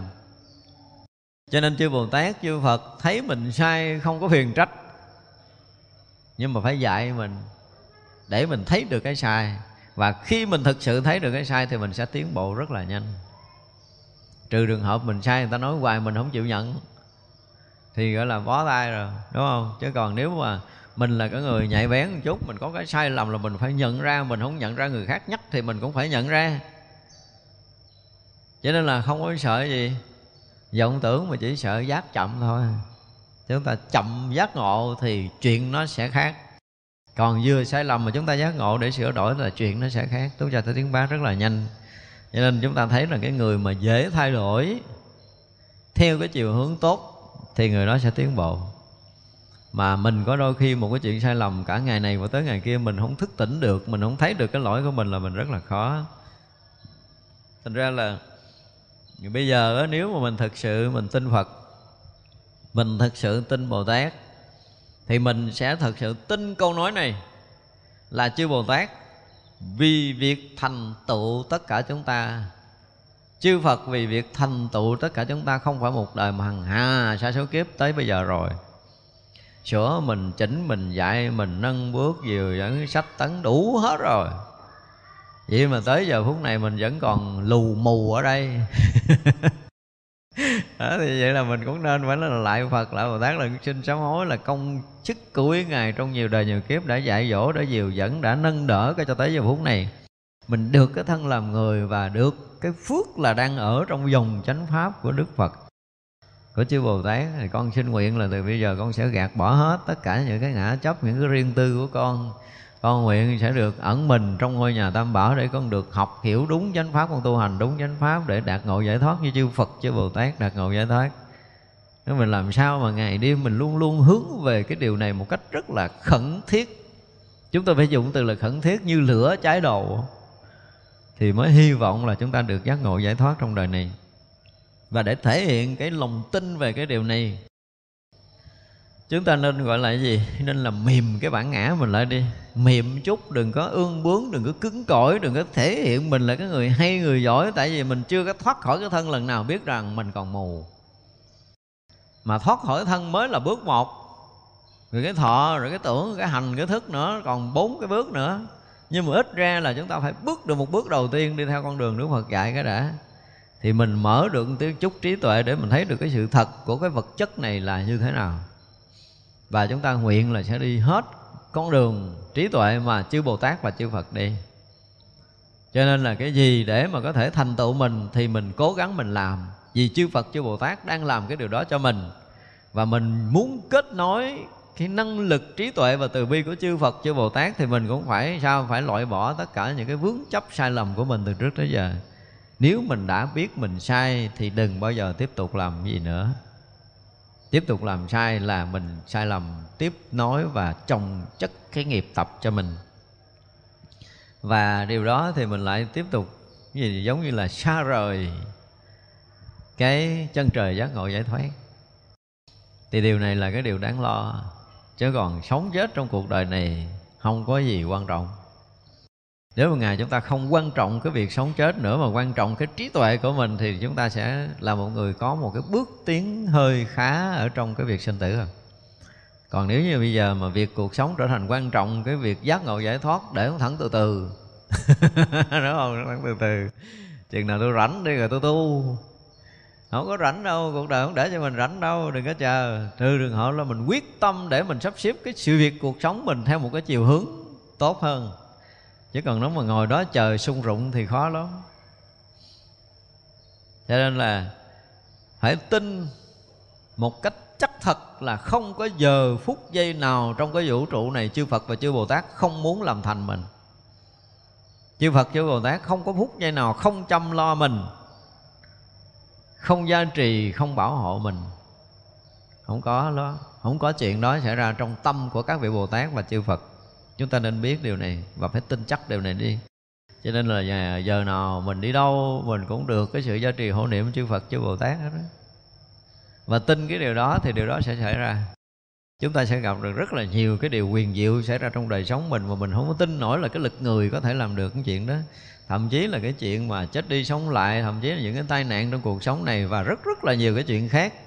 Thì mình nghĩ là sức người cũng thể làm được nếu không có chư Phật, chư Bồ Tát là chúng ta khó mà có thể sống được tới giờ này. Và chúng ta sẵn sàng giao cái mạng của mình cho Phật và Bồ Tát đi, các ngài muốn xoay chuyển cái gì cũng được hết đó. tại vì không có chư Phật nào, không có vị Bồ Tát nào muốn làm cho mình hư đổ, nên tin điều này, muốn làm cho mình thành tựu. Thành tựu cái gì cũng được. Sự nghiệp của mình là gì? Là giác ngộ. Ngoài cái đó ra mình không có chuyện khác và chư Phật, chư Bồ Tát cũng muốn mình thành tựu sự nghiệp này cho nên là chúng ta, nếu mà, gọi là, hướng tâm tới cái việc giác ngộ giải thoát một cách mãnh liệt thì chúng ta đã khế ứng được với cái tâm nguyện của chư Phật, chư Bồ Tát rồi thì chắc chắn là chúng ta sẽ kết nối và câu thông được với con đường này. Và cái việc giác ngộ của chúng ta nó không quá xa. Còn mình không tin điều này thì nó khiến cho mình bị lệch đường. Và rõ ràng là lâu nay chúng ta bị lệch đường. Chúng ta đi chưa đúng. Và cái ngày khiến cho tất cả chúng sanh đều sinh tâm hoan hỷ muốn cho mình sinh tâm hoan hỷ, muốn mình được vui. Cái vui gì? Cái vui của trần gian á. Cái vui trong ngũ dục lạc á. Cái vui này không có, chư Phật, chư Bồ Tát không muốn mình vui nhỏ nhất như vậy đâu.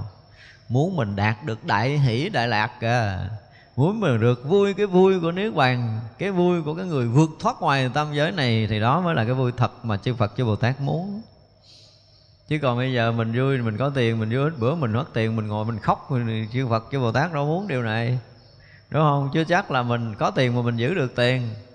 Và có tiền thì bảo thủ. Và bảo thủ thì còn hay mất trở thành nỗi khổ cho bản thân mình. Thì cái vui này nó là một cái sự sai lầm.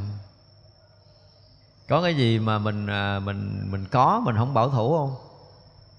Mình chưa làm được điều này, đúng không? Cho nên mình được cái gì trong ngũ dục mình vẫn bảo thủ nó. Và chính cái sự bảo thủ là bắt đầu phiền não tới rồi.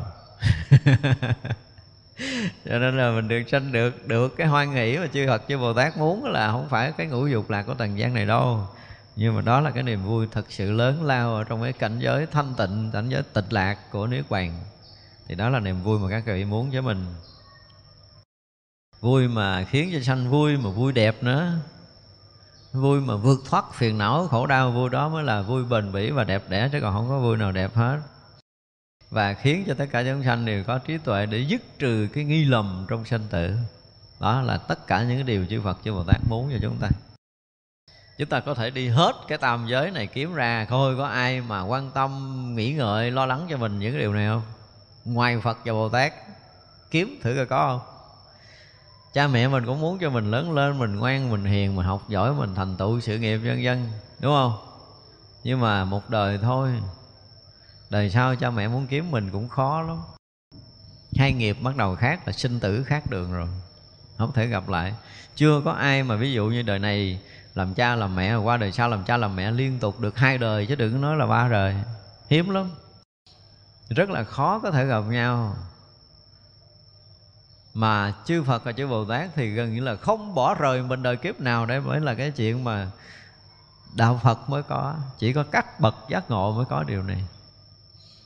Cho nên chúng ta phải dùng cái từ là mình quá may mắn trong đời này mình sinh ra được gặp Phật, gặp Pháp đó. là một cái phước báo mà có lẽ là ờ, mình cũng đã tu tập nhiều kiếp lắm rồi. Không? Là giờ này mình nghiệm nghiệm lại là mình cũng có tu cho nên mình vẫn nghe, mình nội nghe một cái kinh, mình sinh tâm quan hỷ, mình nghe một lời pháp, mình sinh tâm quan hỷ là chứng tỏ rằng mình đã theo học được rất là nhiều, mình cũng đã cảm được cái lòng từ của chư Phật, chư Bồ Tát rồi cho nên giờ này mình sinh tâm hoan hỷ với cái gì mà chư Phật, chư Bồ Tát đã làm Đại Bồ Tát nghĩ rằng tôi phải như mặt nhật chiếu khắp tất cả mà chẳng cầu báo ân Mình đó giờ mình có trả mặt trời cái gì không ta? Đúng không? nhưng mà nhìn lại cả ngày nào mình cũng hưởng ánh nắng mặt trời để mình thấy đường đi lui đi tới. Và sưởi ấm chúng ta qua một cái đêm dài lạnh lẽo thì hôm nay có ánh nắng mặt trời lên, mình cảm thấy mình ấm áp và tạo cái năng lượng sống cho mình hàng ngày, hàng hàng ngày. Nhưng mà chưa bao giờ mình nghĩ chuyện mình trả ơn cái gì cho mặt trời, đúng không? Thì đây chư bồ tát cũng vậy, sẽ như mặt nhật để chiếu khắp nhân gian này nhưng mà không có đòi trả, chưa trừng trả chúng ta thấy nếu mà những cái người mà chúng ta gặp trong cuộc đời này, họ sẵn lòng để có thể giúp đỡ mình bất kể giờ phút nào, bất kể hoàn cảnh nào, thì đó là cái gì? Là một bậc đại ân nhân của mình, là người để mình có thể trân trọng, quý kính. Và đây là những cái vị bồ tát đang làm những điều đó. Mặc dầu là mình à, được giúp đỡ, mình chẳng có hề quan tâm. Đúng không? Nhưng mà các vị vẫn luôn giúp đỡ giống như mặt trời từ hư không chiếu xuống vậy nữa chẳng có hề quan tâm. Chúng sanh chưa bao giờ quan tâm điều này. Chờ bữa nay có nắng không? Đặng tôi phơi đồ. Đúng không? Chứ chưa bao giờ thấy có nắng mình phơi xong bộ đồ rồi mình cũng chắp tay cảm ơn phật. Là nhờ là có nắng này mà hôm nay mình có bộ đồ khô để mình mặc nữa chưa từng có lần như vậy nữa mình phơi ờ, thực phẩm, mình phơi thức ăn gì cũng nhờ ánh nắng mình được phơi khô cái món này. Mình, khi mình lấy vô, mình nghe cảm ơn nhờ cái ánh nắng mặt trời mà mình được cái món này theo ý muốn của mình. Chưa từng có như vậy. Chưa một lần có trong cuộc đời của tất cả chúng ta. Cho nên là chúng ta thọ ơn rất là nhiều mà ít có khi nào nhớ lại cái bậc ân nhân đã từng giúp đỡ mình. Và chính vì vậy mà cuộc đời chúng ta thì sao không có đủ cái trí. Và chúng ta không bao giờ bình yên được. Ai mà mỗi một lần chúng ta được thọ nhận một cái gì rất là nhỏ, chúng ta thể hiện cái lòng tri ân á, thì người đó là người có trí tuệ cao siêu lắm luôn á. Phải dùng cái từ như vậy chứ người phàm không có được cái trí này đâu. Đó như bây giờ chúng ta đang ngồi hít thở nè. Chúng ta có cảm ơn chưa? Chưa đâu. Đúng không? Chúng ta mặc được chiếc áo che kính thân, chúng ta chưa bao giờ cảm ơn cái áo, chưa bao giờ cảm ơn cái bộ đồ của mình. Mình uống giọt nước trước đó hoặc là sau đó mình chưa từng cảm ơn nữa chưa có, chúng ta chưa thể hiện một cách trọn vẹn như vậy. Chúng ta đi trong cái khoảng hư không, chúng ta có chắp tay cảm ơn rồi nhờ cái khoảng hư không này mà mình được lui tới một cách tự do không? Cũng chưa. Cho nên là cái lòng tri ân của chúng ta nó chưa có đủ lớn. Thì chứng tỏ rằng trí tuệ chúng ta còn bị khiếm khuyết rất là nhiều chúng sanh có kẻ ác hại tôi tôi đều dung thọ trọn chẳng do đây mà bỏ thệ nguyện. Đó bây giờ bác này nói tới sâu. Bây giờ chúng sanh nó nó biết ơn nó biết thương nó biết quý thì sao? Thì cũng thương. Nhưng mà bây giờ là chúng sanh là trở thành là à, ác nè. Rồi à, hại luôn các vị bồ tát nữa nhưng mà các vị vẫn dung thọ họ và không vì cái chuyện tạo ác của họ mình bỏ cái thệ nguyện của mình. Nói chứ mình tới đây á à, mình cũng muốn làm bồ tát ghê lắm chứ. Đúng không? Mình cũng muốn giúp đỡ mọi người. Nhưng bị sự cản trở cái đứa mình cũng rủ chí. Nếu mà bây giờ giúp đỡ mình thì mình làm lợi cho nhiều người mà không giúp đỡ mình thì dẹp luôn cho rồi cho mệt. chứ chưa bao giờ là bây giờ cái khó khăn mình gắng. Vì có nhiều người đau khổ đang chờ đợi mình mình gắng vượt qua cái khó khăn này để mình tiếp tục làm lợi cho chúng sanh. Nói như thôi là đã khó với một cái việc làm ở xã hội này rồi. Còn lần này là cố tình hãm hại nữa. Nhưng mà dù có hãm hại mình đi nữa, cái người đó mình đã được mình giúp cả đời, cuối cùng là mình biết họ thân cận gần gũi để chờ cơ hội hãm hại mình. Thì mình có nản lòng không? Và ở đây các vị bồ tát dùng cái từ là gì? Các ngài cũng tiếp tục dung thọ mình, cũng giúp bao dung thọ giận mình. Ở trong vòng tay của các ngài để tiếp tục dạy dỗ, tiếp tục làm cho mình được thức tỉnh. Thì đây chỉ có những người giác ngộ thôi. Người phàm như mình nghe câu này thì hết sức là trân quý mà thực sự là chúng ta cũng chưa đủ sức để làm chuyện này đâu cứ đeo đẳng theo cả đời để hại mình thì chắc chắn là mình phải sao? Mình phải từ chối người này đi, đời này chắc tôi không có độ nổi rồi. Đời này chắc độ không nổi rồi. Thật ra là chúng ta học các vị Bồ Tát có nhiều lúc chúng ta thấy rất là hay. Chẳng vì một chúng sanh ác mà bỏ tất cả chúng sanh kia, Tôi chỉ siêng tu tập thiện căn hồi hướng Khiến khắp tất cả chúng sanh đều được an lạc. Các vị Bồ Tát đi làm ở trong thế gian Trong tam giới này là Đương nhiên là thuận cũng có, nghịch cũng có. Nhưng mà không có vì cái chuyện gì có thể thay đổi được cái tâm nguyện của mình đó là cái lòng của các vị bồ tát. Tại vì có người ác à mà nếu mà ngăn trở nổi cái nguyện lực của mình thì mình thật sự quá yếu. Ngài nghĩ là còn nhiều quá quá nhiều chúng sanh đau khổ cần mình chỉ có người này muốn chặn đường, chặn ngõ thì mình lách ngõ khác mình đi. Đúng không? Để có thể làm lợi ích cho nhiều người. Chứ còn mà nó khoảng, cũng phải hơn thua chống đối. Nhưng mà người này vẫn là người được mình dung thọ, mình chất chứa nội tâm của mình. Mình vẫn thương yêu họ và tìm cách để giúp đỡ họ. Thì muốn cho tất cả chúng sanh đều được an lạc, trong đó có kẻ ác hại mình mình cũng muốn cho họ được an lạc nữa. Bao giờ mà chúng ta bị gặp khó mà quý vị có thể thương được cái người gây khó dễ cho mình đó thì à, quý vị là bồ tát rồi có bao giờ có ai hơn thua chống đối hoặc là hãm hại mình mà mình thấy mình biết là mình sám hối giùm họ tức là bây giờ mình à, mình biết người này hại mình thậm chí là hại xém chết mà mình tỉnh lại được thì mình sao? Mình hướng tâm về họ, mình biết là họ có cái sự hiểu lầm, họ không hiểu biết về mình một cách đúng đắn. Hoặc là cái nghiệp quả nhiều đời nhiều kiếp mình đã từng hãm hại người ta. Thì bây giờ nếu là nhân quả tới thì mình cũng nguyện xin sám hối cả hai. Một là nhân quả đó, mình nguyện sám hối là mình thọ nhận tất cả những cái quả báo mà mình đã gây tạo. Và mình xin cảm ơn họ tới rồi họ đã nhắc thức mình để mình biết được cái chuyện nhân quả cũ. Và nếu như mà họ có sai lầm trong việc này thì mình xin chư Phật chư Bồ Tát thứ tha cho họ để cho họ không có phải bị cái việc này mà thành lỗi lầm trong sanh tử tiếp nối nữa. Và xin nguyện sám hối và xóa đi cái nghiệp mà mình đã thọ nhận này. Mình có bao giờ làm chuyện này không? Không phải là một lần mà làm nhiều ngày. Cho tới một ngày mình à, phải nói là mình nhận được cái gì? Nhận được cái điềm lành. Mình sám hối người ta, mình nhận được điềm lành mau lắm.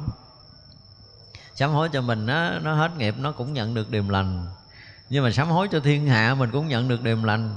Chứ phật, chứ bồ tát cũng thấy mình thành tâm sám hối dùm cái đối tượng gây khó dễ hoặc là kẻ tạo ác với mình. Họ là gấp tâm hại mình, họ gấp tâm giết mình. Mình sám hối liên tục từng ngày từng ngày từng ngày. Cứ nghĩ tới họ là mình sám hối dùm họ.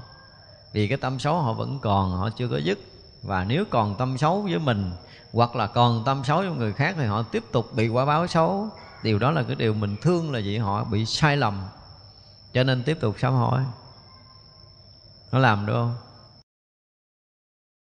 Ai làm được điều này là đời sống chúng ta rất là yên bình. À, giống như các vị bồ tát là phải dung thọ được kẻ ác hại mình nơi tâm các vị bồ tát chưa từng bỏ một chúng sanh nào đều muốn cho tất cả chúng sanh đều được an lạc, cho nên là người người mà thuận hoặc là người nghịch đều muốn cho họ được an lạc. Đó là cái tâm của các vị bồ tát. Cái thiện căn nhiều ít, nhưng khiến khắp tất cả chúng sanh tôi dùng tâm hoan hỷ hồi hướng quảng đại.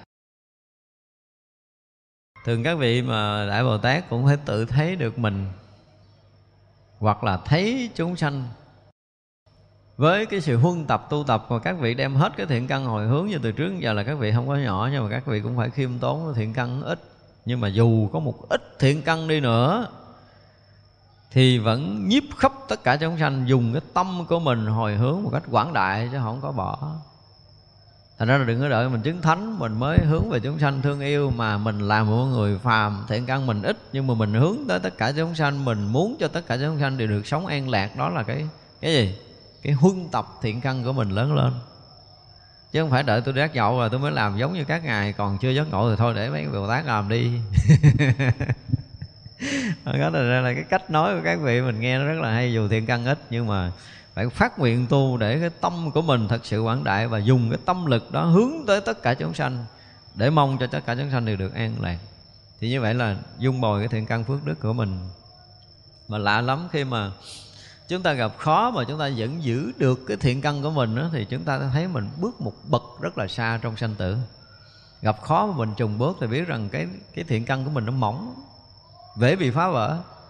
Nhưng mà thiện căn đủ lớn rồi khó cỡ nào các vị cũng có thể vượt qua để tiếp tục lợi lạc quần sanh thì đó là người thiện căn quá lớn rồi. Và mỗi lần vượt qua một cái khó là mình thấy mình bước lên một tầng rất là cao trong cái công phu tu hành nếu mình quyết tâm, mình vượt khó để mình làm lợi ích cho nhiều người á, thì quý vị cho thấy mình thăng tiến lẹ lắm. Cho nên là ở đây cũng là một cái cách dạy rất là hay, phải rèn luyện mình để làm sao trong mọi hoàn cảnh thuận nghịch gì thì mình cũng phải gìn giữ được thực căn của mình để làm lợi ích chúng sanh. Và luôn mà nói mình làm từ trước giờ mình làm có 10 thôi, lợi ích chúng sanh có 10 thôi. Bây giờ gặp chuyện khó hả? Tôi phát nguyện tôi làm lợi ích ngàn phát nguyện làm lớn hơn nữa.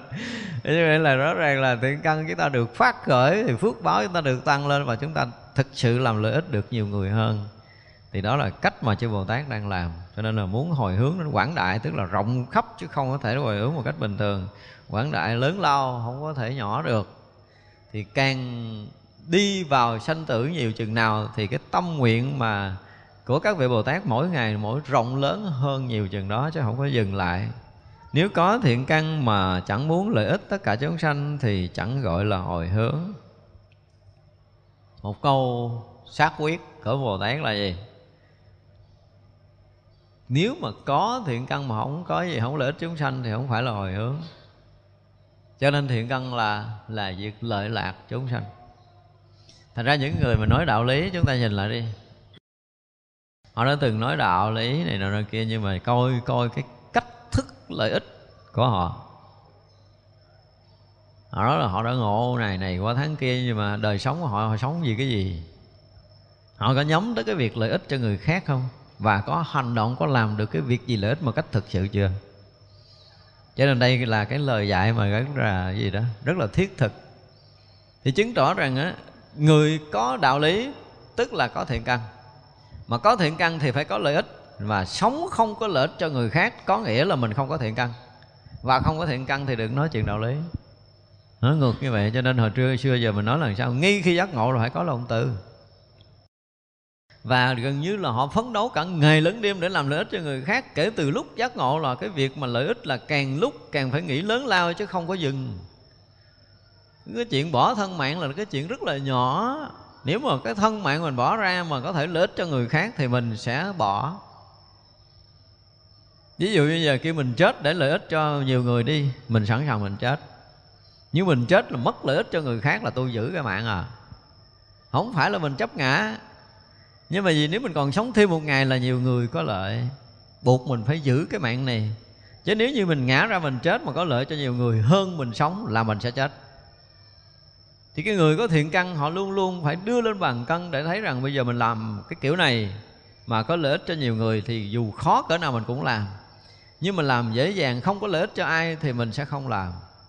Bồ tát luôn luôn ở trên cái bàn cân này. Không phải là so sánh phân biệt, nhưng mà vì lợi ích quảng đại cho tất cả chúng sanh. Đó là cái mục đích của các vị. Cho nên mà lợi ích nhỏ, không làm. Làm được lớn, lao để lợi ích cho chúng sanh muôn loài một cách bền lâu luôn nữa chứ không phải là nhiều. Vừa nhiều mà vừa bền lâu, tức là gieo rắc cho chúng sanh cái thấy nhìn nhất, rồi giải thoát để họ vượt thoát được cái lầm mê, đó là cái bền lâu còn cho họ đầy đủ sung mãn vật chất thì nó là cái chuyện nhỏ xíu à. Thì mỗi người tự quân tập cái phước báo, cái thiện căn của mình bằng cách là gì? Làm lợi ích cho chúng sanh.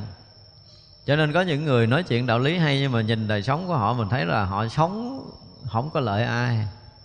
Thì chúng ta cũng ngầm biết đó không phải là người thấy đạo tốt. Đó là một cái sự thật. Cho nên lý luận gì?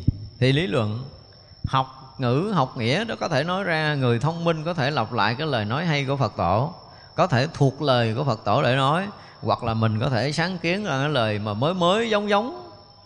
Nhưng mà thực chất là mình sống cho ai, lợi ích gì, đó mới là vấn đề.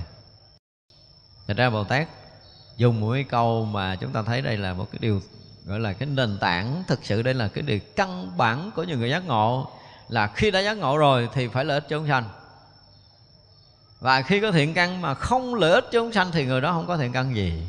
Thì vậy là thiện căn có nghĩa là chuyện lợi ích chúng sanh. Lợi ích chúng sanh tức là huân tập làm lớn thiện căn của mình. Thì như vậy là ngày nào mà mình, gọi là, gìn giữ được thiện căn là ngày đó mình phải sao? Phải có lợi ích cho ai đó. Không biết. Ở đâu đó không biết, nhưng mà gặp mình là dứt phát họ không bao giờ bị lỗ lã. Họ sẽ được lợi cái này, hoặc là được lợi cái kia hoặc là đời sống tâm linh, hoặc là đời sống vật chất cái gì đó, hoặc là tinh thần của họ được yên ổn hoặc an lạc, vân vân tất cả những cái lợi ích đó mình phải làm cho được trong một ngày sống của mình. Và mình gần như phát nguyện là mỗi ngày, cũng như mỗi ngày đều sao? Đều lợi ích cho cuộc sống này. Nên phát nguyện như vậy dùm để có thể gìn giữ được thiện căn của chúng ta.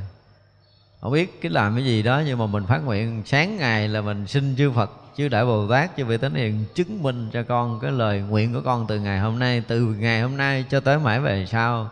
Ngày nào cũng như ngày nào, nếu con còn sống, con còn thở được thì ngày đó con nguyện sẽ lại đem cái thân mạng này để lợi ích cho tất cả chúng sanh muôn loài.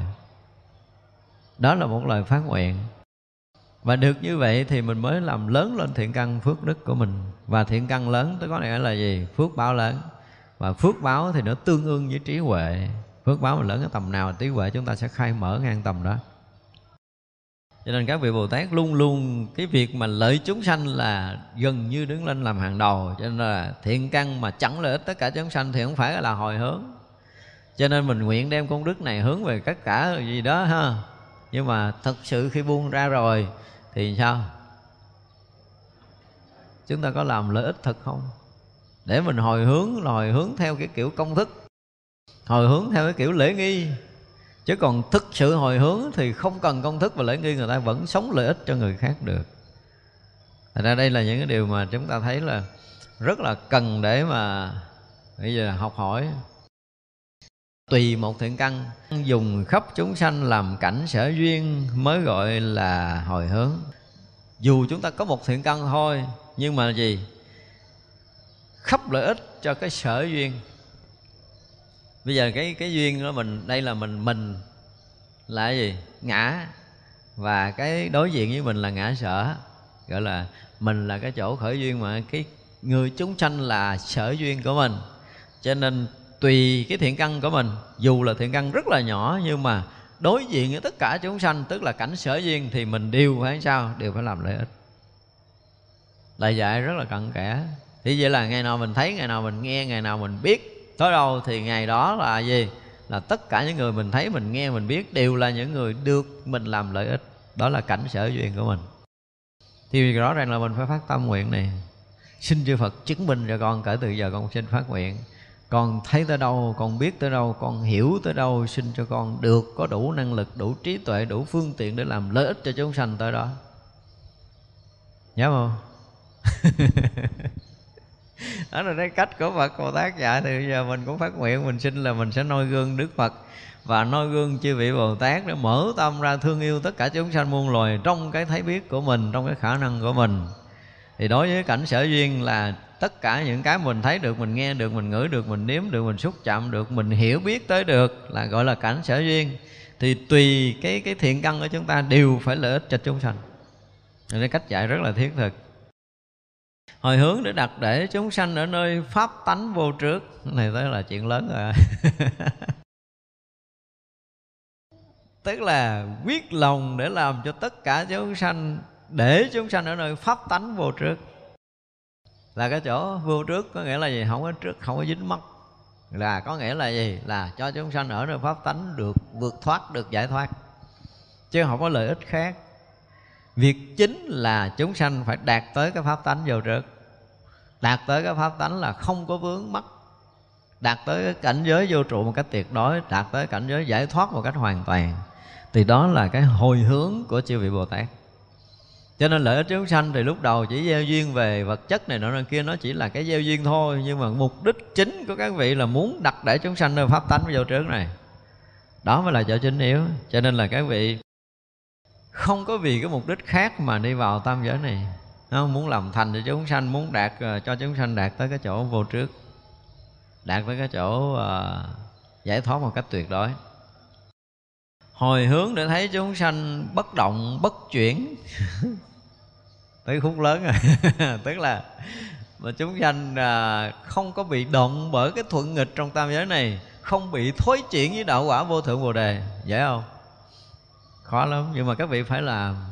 Tức là một ngày nào đó mà chúng ta tu tập, chúng ta không còn bị động đối với cái thuận nghịch nữa và không còn bị thối chuyển với đạo quả vô thượng bồ đề nữa, thì như vậy là các vị bồ tát đã thành, gọi là thành à, thành tựu được tâm nguyện của mình. Thì làm được cái việc đó cho một chúng sanh có nghĩa là thành tựu đối với một chúng sanh. Cho nên ngày nào mà ai đủ sức để có thể giúp một người khác đạt tới cảnh pháp tánh vô trước, đạt tới cảnh bất động, bất chuyển. Thì đó là đại bồ tát rồi. Với bồ tát thường thường không có đủ sức để chuyển người ta đến cái tầng này. Nhưng mà chúng sanh đến tầng này rồi thì phải biết đó là nhờ cái duyên của chư Phật, chư Bồ Tát rất là lớn để mình có thể chuyển hóa tới cái chỗ này. Hồi hướng vô y vô thủ đối với sự hồi hướng. Tức là bây giờ mình à, gì đó? Mình ngồi, mình tựa mình tưởng tượng, nên mình ngồi mình tựa tức là mình y tựa nên cái thành ghế. Có chỗ để mình y tựa, có chỗ để mình nương tựa. Thì là gì? Là còn chỗ để gì? Để dính mất cho nên các vị mà muốn cho mình vô y, đạt tới cảnh giới vô y, tức là không y tựa bất kỳ một cái điều gì, mình tưởng tượng là mình đang ở giữa cái hư không không có chỗ tựa, không có chỗ đứng mà mình vẫn vẫn có thể tự tại được còn bây giờ mình không có dựa lưng thì mình cũng để cái mông mình trên ghế, để chân mình trên đất. Tức là mình vẫn còn có cái chỗ tựa. Và đối với đạo Phật thì chúng ta nương cái pháp này để chúng ta tu. Nương pháp chúng ta tu có nghĩa là còn chỗ tựa, hoặc là chúng ta nương vị thầy tu vẫn còn chỗ tựa. Mà thật sự một người vô y có nghĩa là không nương tựa bất kỳ một cái gì trong tam giới này. Là người vô trụ. Người vô y là người vô trụ. Là không có cái gì để có thể dính mắc được trong tam giới này nữa. Được gọi là người vô y dễ không? Nhưng mà các vị bồ tát đều muốn cho mình đạt tới cái cảnh giới vô y. Đã vô y rồi thì không còn có cái chỗ thủ trước. Và vượt thoát hết tất cả thủ trước mới đạt tới cảnh giới vô y. Đạt tới cảnh giới vô y tức là cảnh giới vô trướng cảnh giới vô tướng tức là đạt tới cái chỗ thật tướng, vô tướng rồi. Đạt cảnh giới thật của cái chân ngã là đạt tới cái chỗ niết bàn tận cùng rồi. Mới được gọi là vô y. Thì đó mới thật là hồi hướng còn hồi hướng khác là không phải, không? Cho nên là mình đem hết cái thiện căn phước đức của mình hướng về tất cả chúng sanh muôn loài và muốn cho chúng sanh được như vậy, thì đó mới là chân thật hồi hướng. Hồi hướng chẳng chấp lấy tướng thiện căn, tức là mình đã hồi hướng rồi thì không có, gọi là không chấp lấy cái việc hồi hướng đó. Hồi hướng chẳng phân biệt nghiệp báo và thể tánh tức là hướng về tất cả chúng sanh thì nghiệp nặng, nghiệp nhẹ gì mình cũng hướng cho họ đạt tới cảnh giới vô y. Chứ không phân biệt, không so sánh. Nghĩa tâm của bồ tát là không có bao giờ dừng ở một cái điểm nhỏ nào hết. Đều muốn là lợi ích khắp tất cả chúng sanh. Đều muốn cho chúng sanh đạt ngộ giải thoát. Đều muốn cho chúng sanh thành tựu đạo quả vô thượng chánh đẳng chánh giác. Chứ không có chuyện khác nữa, cho nên không có so sánh. Chúng sanh nào cũng được, thuận nghịch gì cũng được, tốt xấu cũng được. Các vị đều muốn như vậy hồi hướng chẳng tham trước cái tướng của ngũ uẩn. Bây giờ là chúng ta còn tham trước không?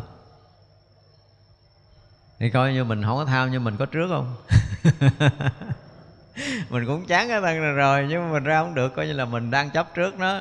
Thật sự là những người hiểu biết đạo lý là muốn cho cái thân ngũ quẩn này thành không lắm mà ra không được. Có nghĩa là chúng ta tham trước ở trong đó, mình mới ra không được. Chứ còn nếu mình hết cái tham trước thân này thì mình sẽ ra được. Cho nên các vị Bồ Tát muốn cho mình hết đi cái tham trước cái thân ngũ quẩn này Có nghĩa là ra khỏi, rời khỏi cái thân ngũ quẩn này. Ngũ quẩn này phải thấy thực sự nó là không Để sống trong cái cảnh mà không ngũ quẩn.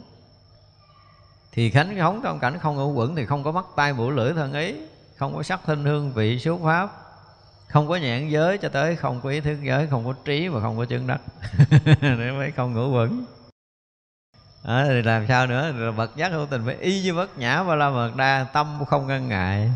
Thì tới chừng đó mới gọi là không ngủ vững. Và yeah, do tâm không ngăn ngại gì cho nên là không còn sợ hãi. Phải gì? Đạt tới cảnh giới niết bàn. Đó. Đó là cái người sống không ngủ vững. Hồi hướng chẳng phá hoại tướng ngủ vững. Đây mới là cái điều siêu. Cho nên tôi nói là hồi xưa giờ hồi xưa tôi có cái duyên đọc cái quyển mà vô niệm duyên thông yếu quyết của hòa thượng minh thiền. Trong lúc nhập thất 21 ngày. Thật ra kỳ đó nhập thất 21 ngày là cũng cái duyên lạ năm 90 95 96 97 ở đây khi đọc cái quyển đó rồi là hai cái chân không còn đứng được, quỳ xuống lại hòa thượng mà không biết hòa thượng ở đâu.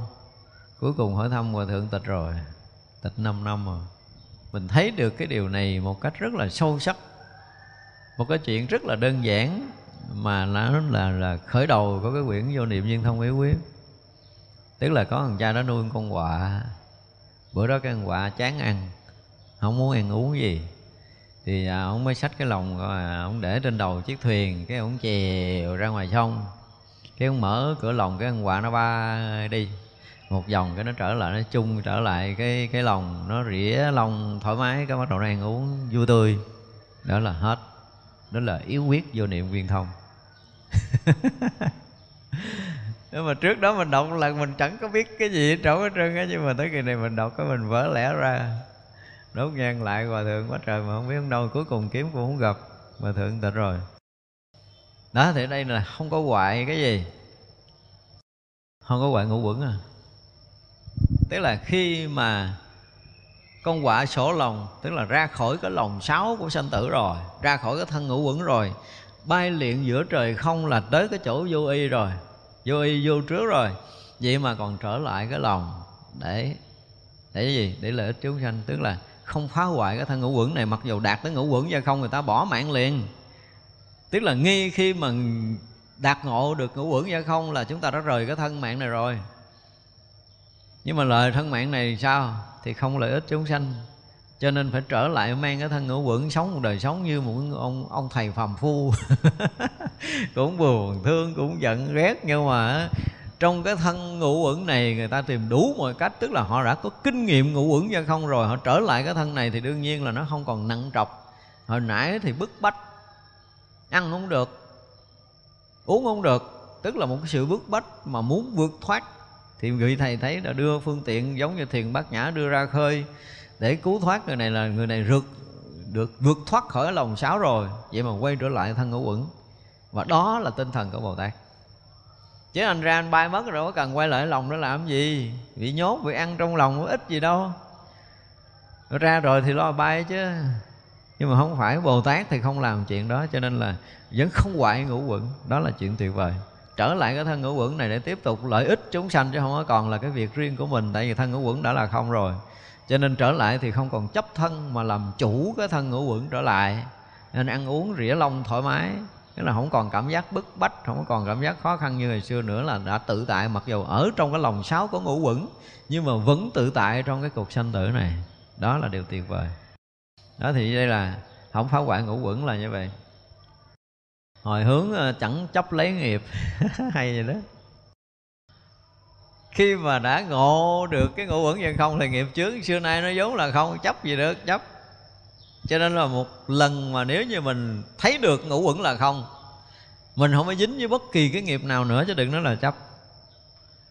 Dù là cả cái thế gian này muốn mình dính mắt, mình dính cũng không được nữa tất cả những bẫy rập của thế gian chỉ gài bẫy chơi cho nó vui vậy thôi chứ không bao giờ dính được trong đó. Mình đã thấy một cách rất rõ ràng với những nghiệp chướng của mình. Nhưng mà nói này ra thì nó thành nó ăn to, nó lớn. Nhưng mà đạo phật thừa sức này. Nếu một phen mà ngộ đạo mà không có cái sức này thì chưa phải là người ngộ đạo thiệt. Cho nên đã ngộ đạo rồi là tuyệt đối không còn dính gì trong tâm giới này mặc dù họ ăn, họ uống, họ ngủ, họ giống như một người phàm, thậm chí họ ngủ còn sai hơn mình. Sáng phải kêu họ thức dậy nữa, nhưng mà không dính trong đó đâu. Họ ăn họ ăn cũng đủ thứ, nhưng mà không bao giờ gây bệnh được. Ví dụ vậy đó, họ đã đủ sức để có thể tự tại được hết trong mọi thứ rồi. Cho nên không có cái gì mà nghiện ngập được với người này hết đó cái gì, cảnh giới nào cũng có thể thâm nhập, nhưng mà không dính bất kỳ cảnh giới nào trong tam giới này. Thì đó mới là một người thật thấy, thật biết đó. cho nên là nói là không có lấy nghiệp. Có nghiệp mà không lấy nó. Có nghiệp nhưng mà nghiệp thành không, đó mới là cái chuyện đặc biệt. Và hồi hướng là chẳng cầu quả báo. Cái phước của cái người mình thấy tánh gọi là trùng tam thiên này rồi. Quả báo đâu có cần đâu. Thì nếu mà còn cần cầu quả báo, bây giờ mình làm việc tốt là mình sẽ hưởng cái quả tốt đó là cái người phàm phu. Phàm phu chứ người nào đã thấy vượt thoát rồi là không có nói chuyện quả báo nữa họ thấy rất là rõ cái nhân quả của việc mình làm. Gọi là thấy rõ, biết rõ mình làm cái này sẽ được cái gì rất rõ ràng. Và thậm chí là cái việc này làm thì tới mấy đời nữa, quả báo tới nữa, họ không biết nữa. Hoặc là cái việc xảy ra với họ là họ biết đây là quả báo của đời nào. Họ biết hết á, nhưng mà không có cầu quả báo tốt. Đương nhiên là lúc nào cũng lợi ích chúng sanh, rồi tràn ngập trong pháp giới này nhưng không cầu quả báo cầu để làm gì? Mỗi cái liều việc làm lợi ích chúng sanh là mỗi một lần mình tăng trưởng cái thiện căn phước đức của mình rồi.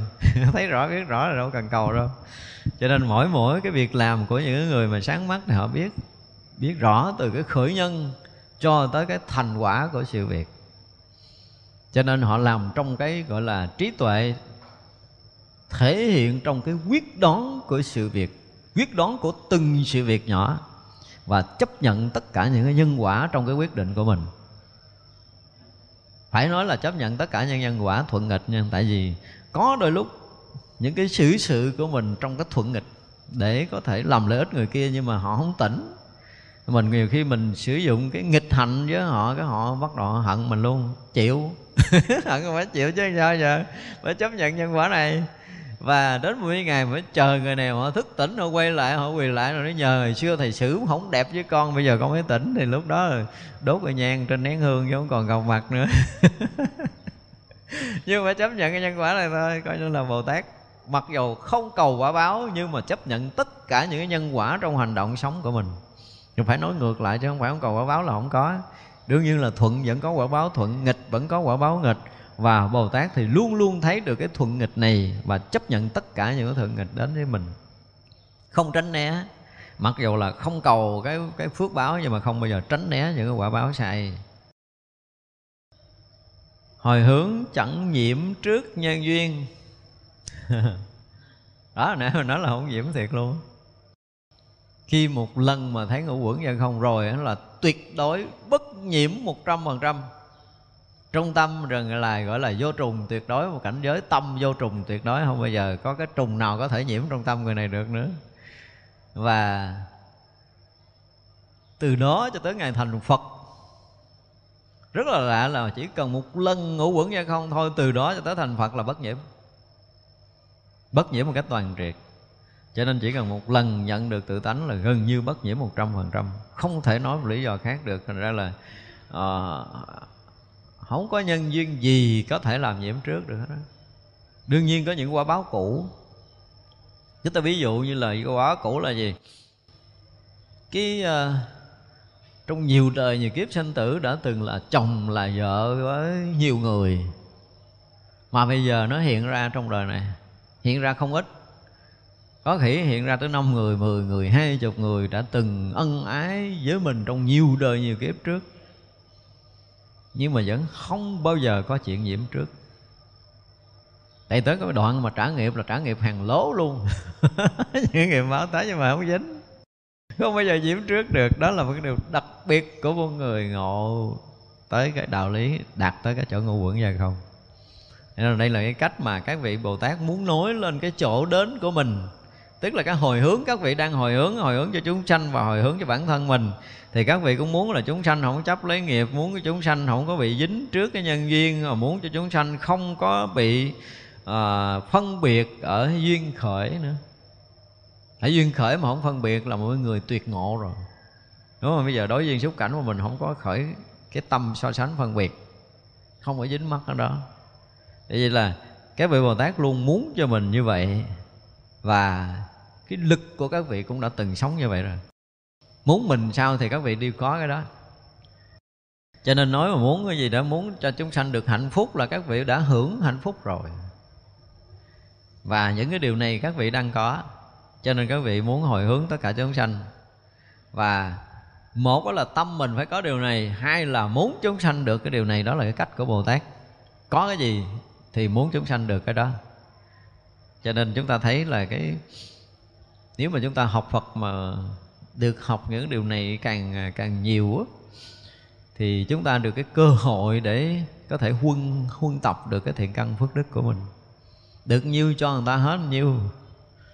Cho nên ví dụ như mình không có dính mắt, cái mình nguyện cái này cho tất cả chúng sanh không dính mắt thì vậy là cái sự không dính mắt của mình nó được gì? Được lan tỏa, được mở rộng thành cái đời sống của mình không còn dính mắt nữa. Ví dụ vậy đó thì đó là cái cách của các vị bồ tát đến với trần gian này.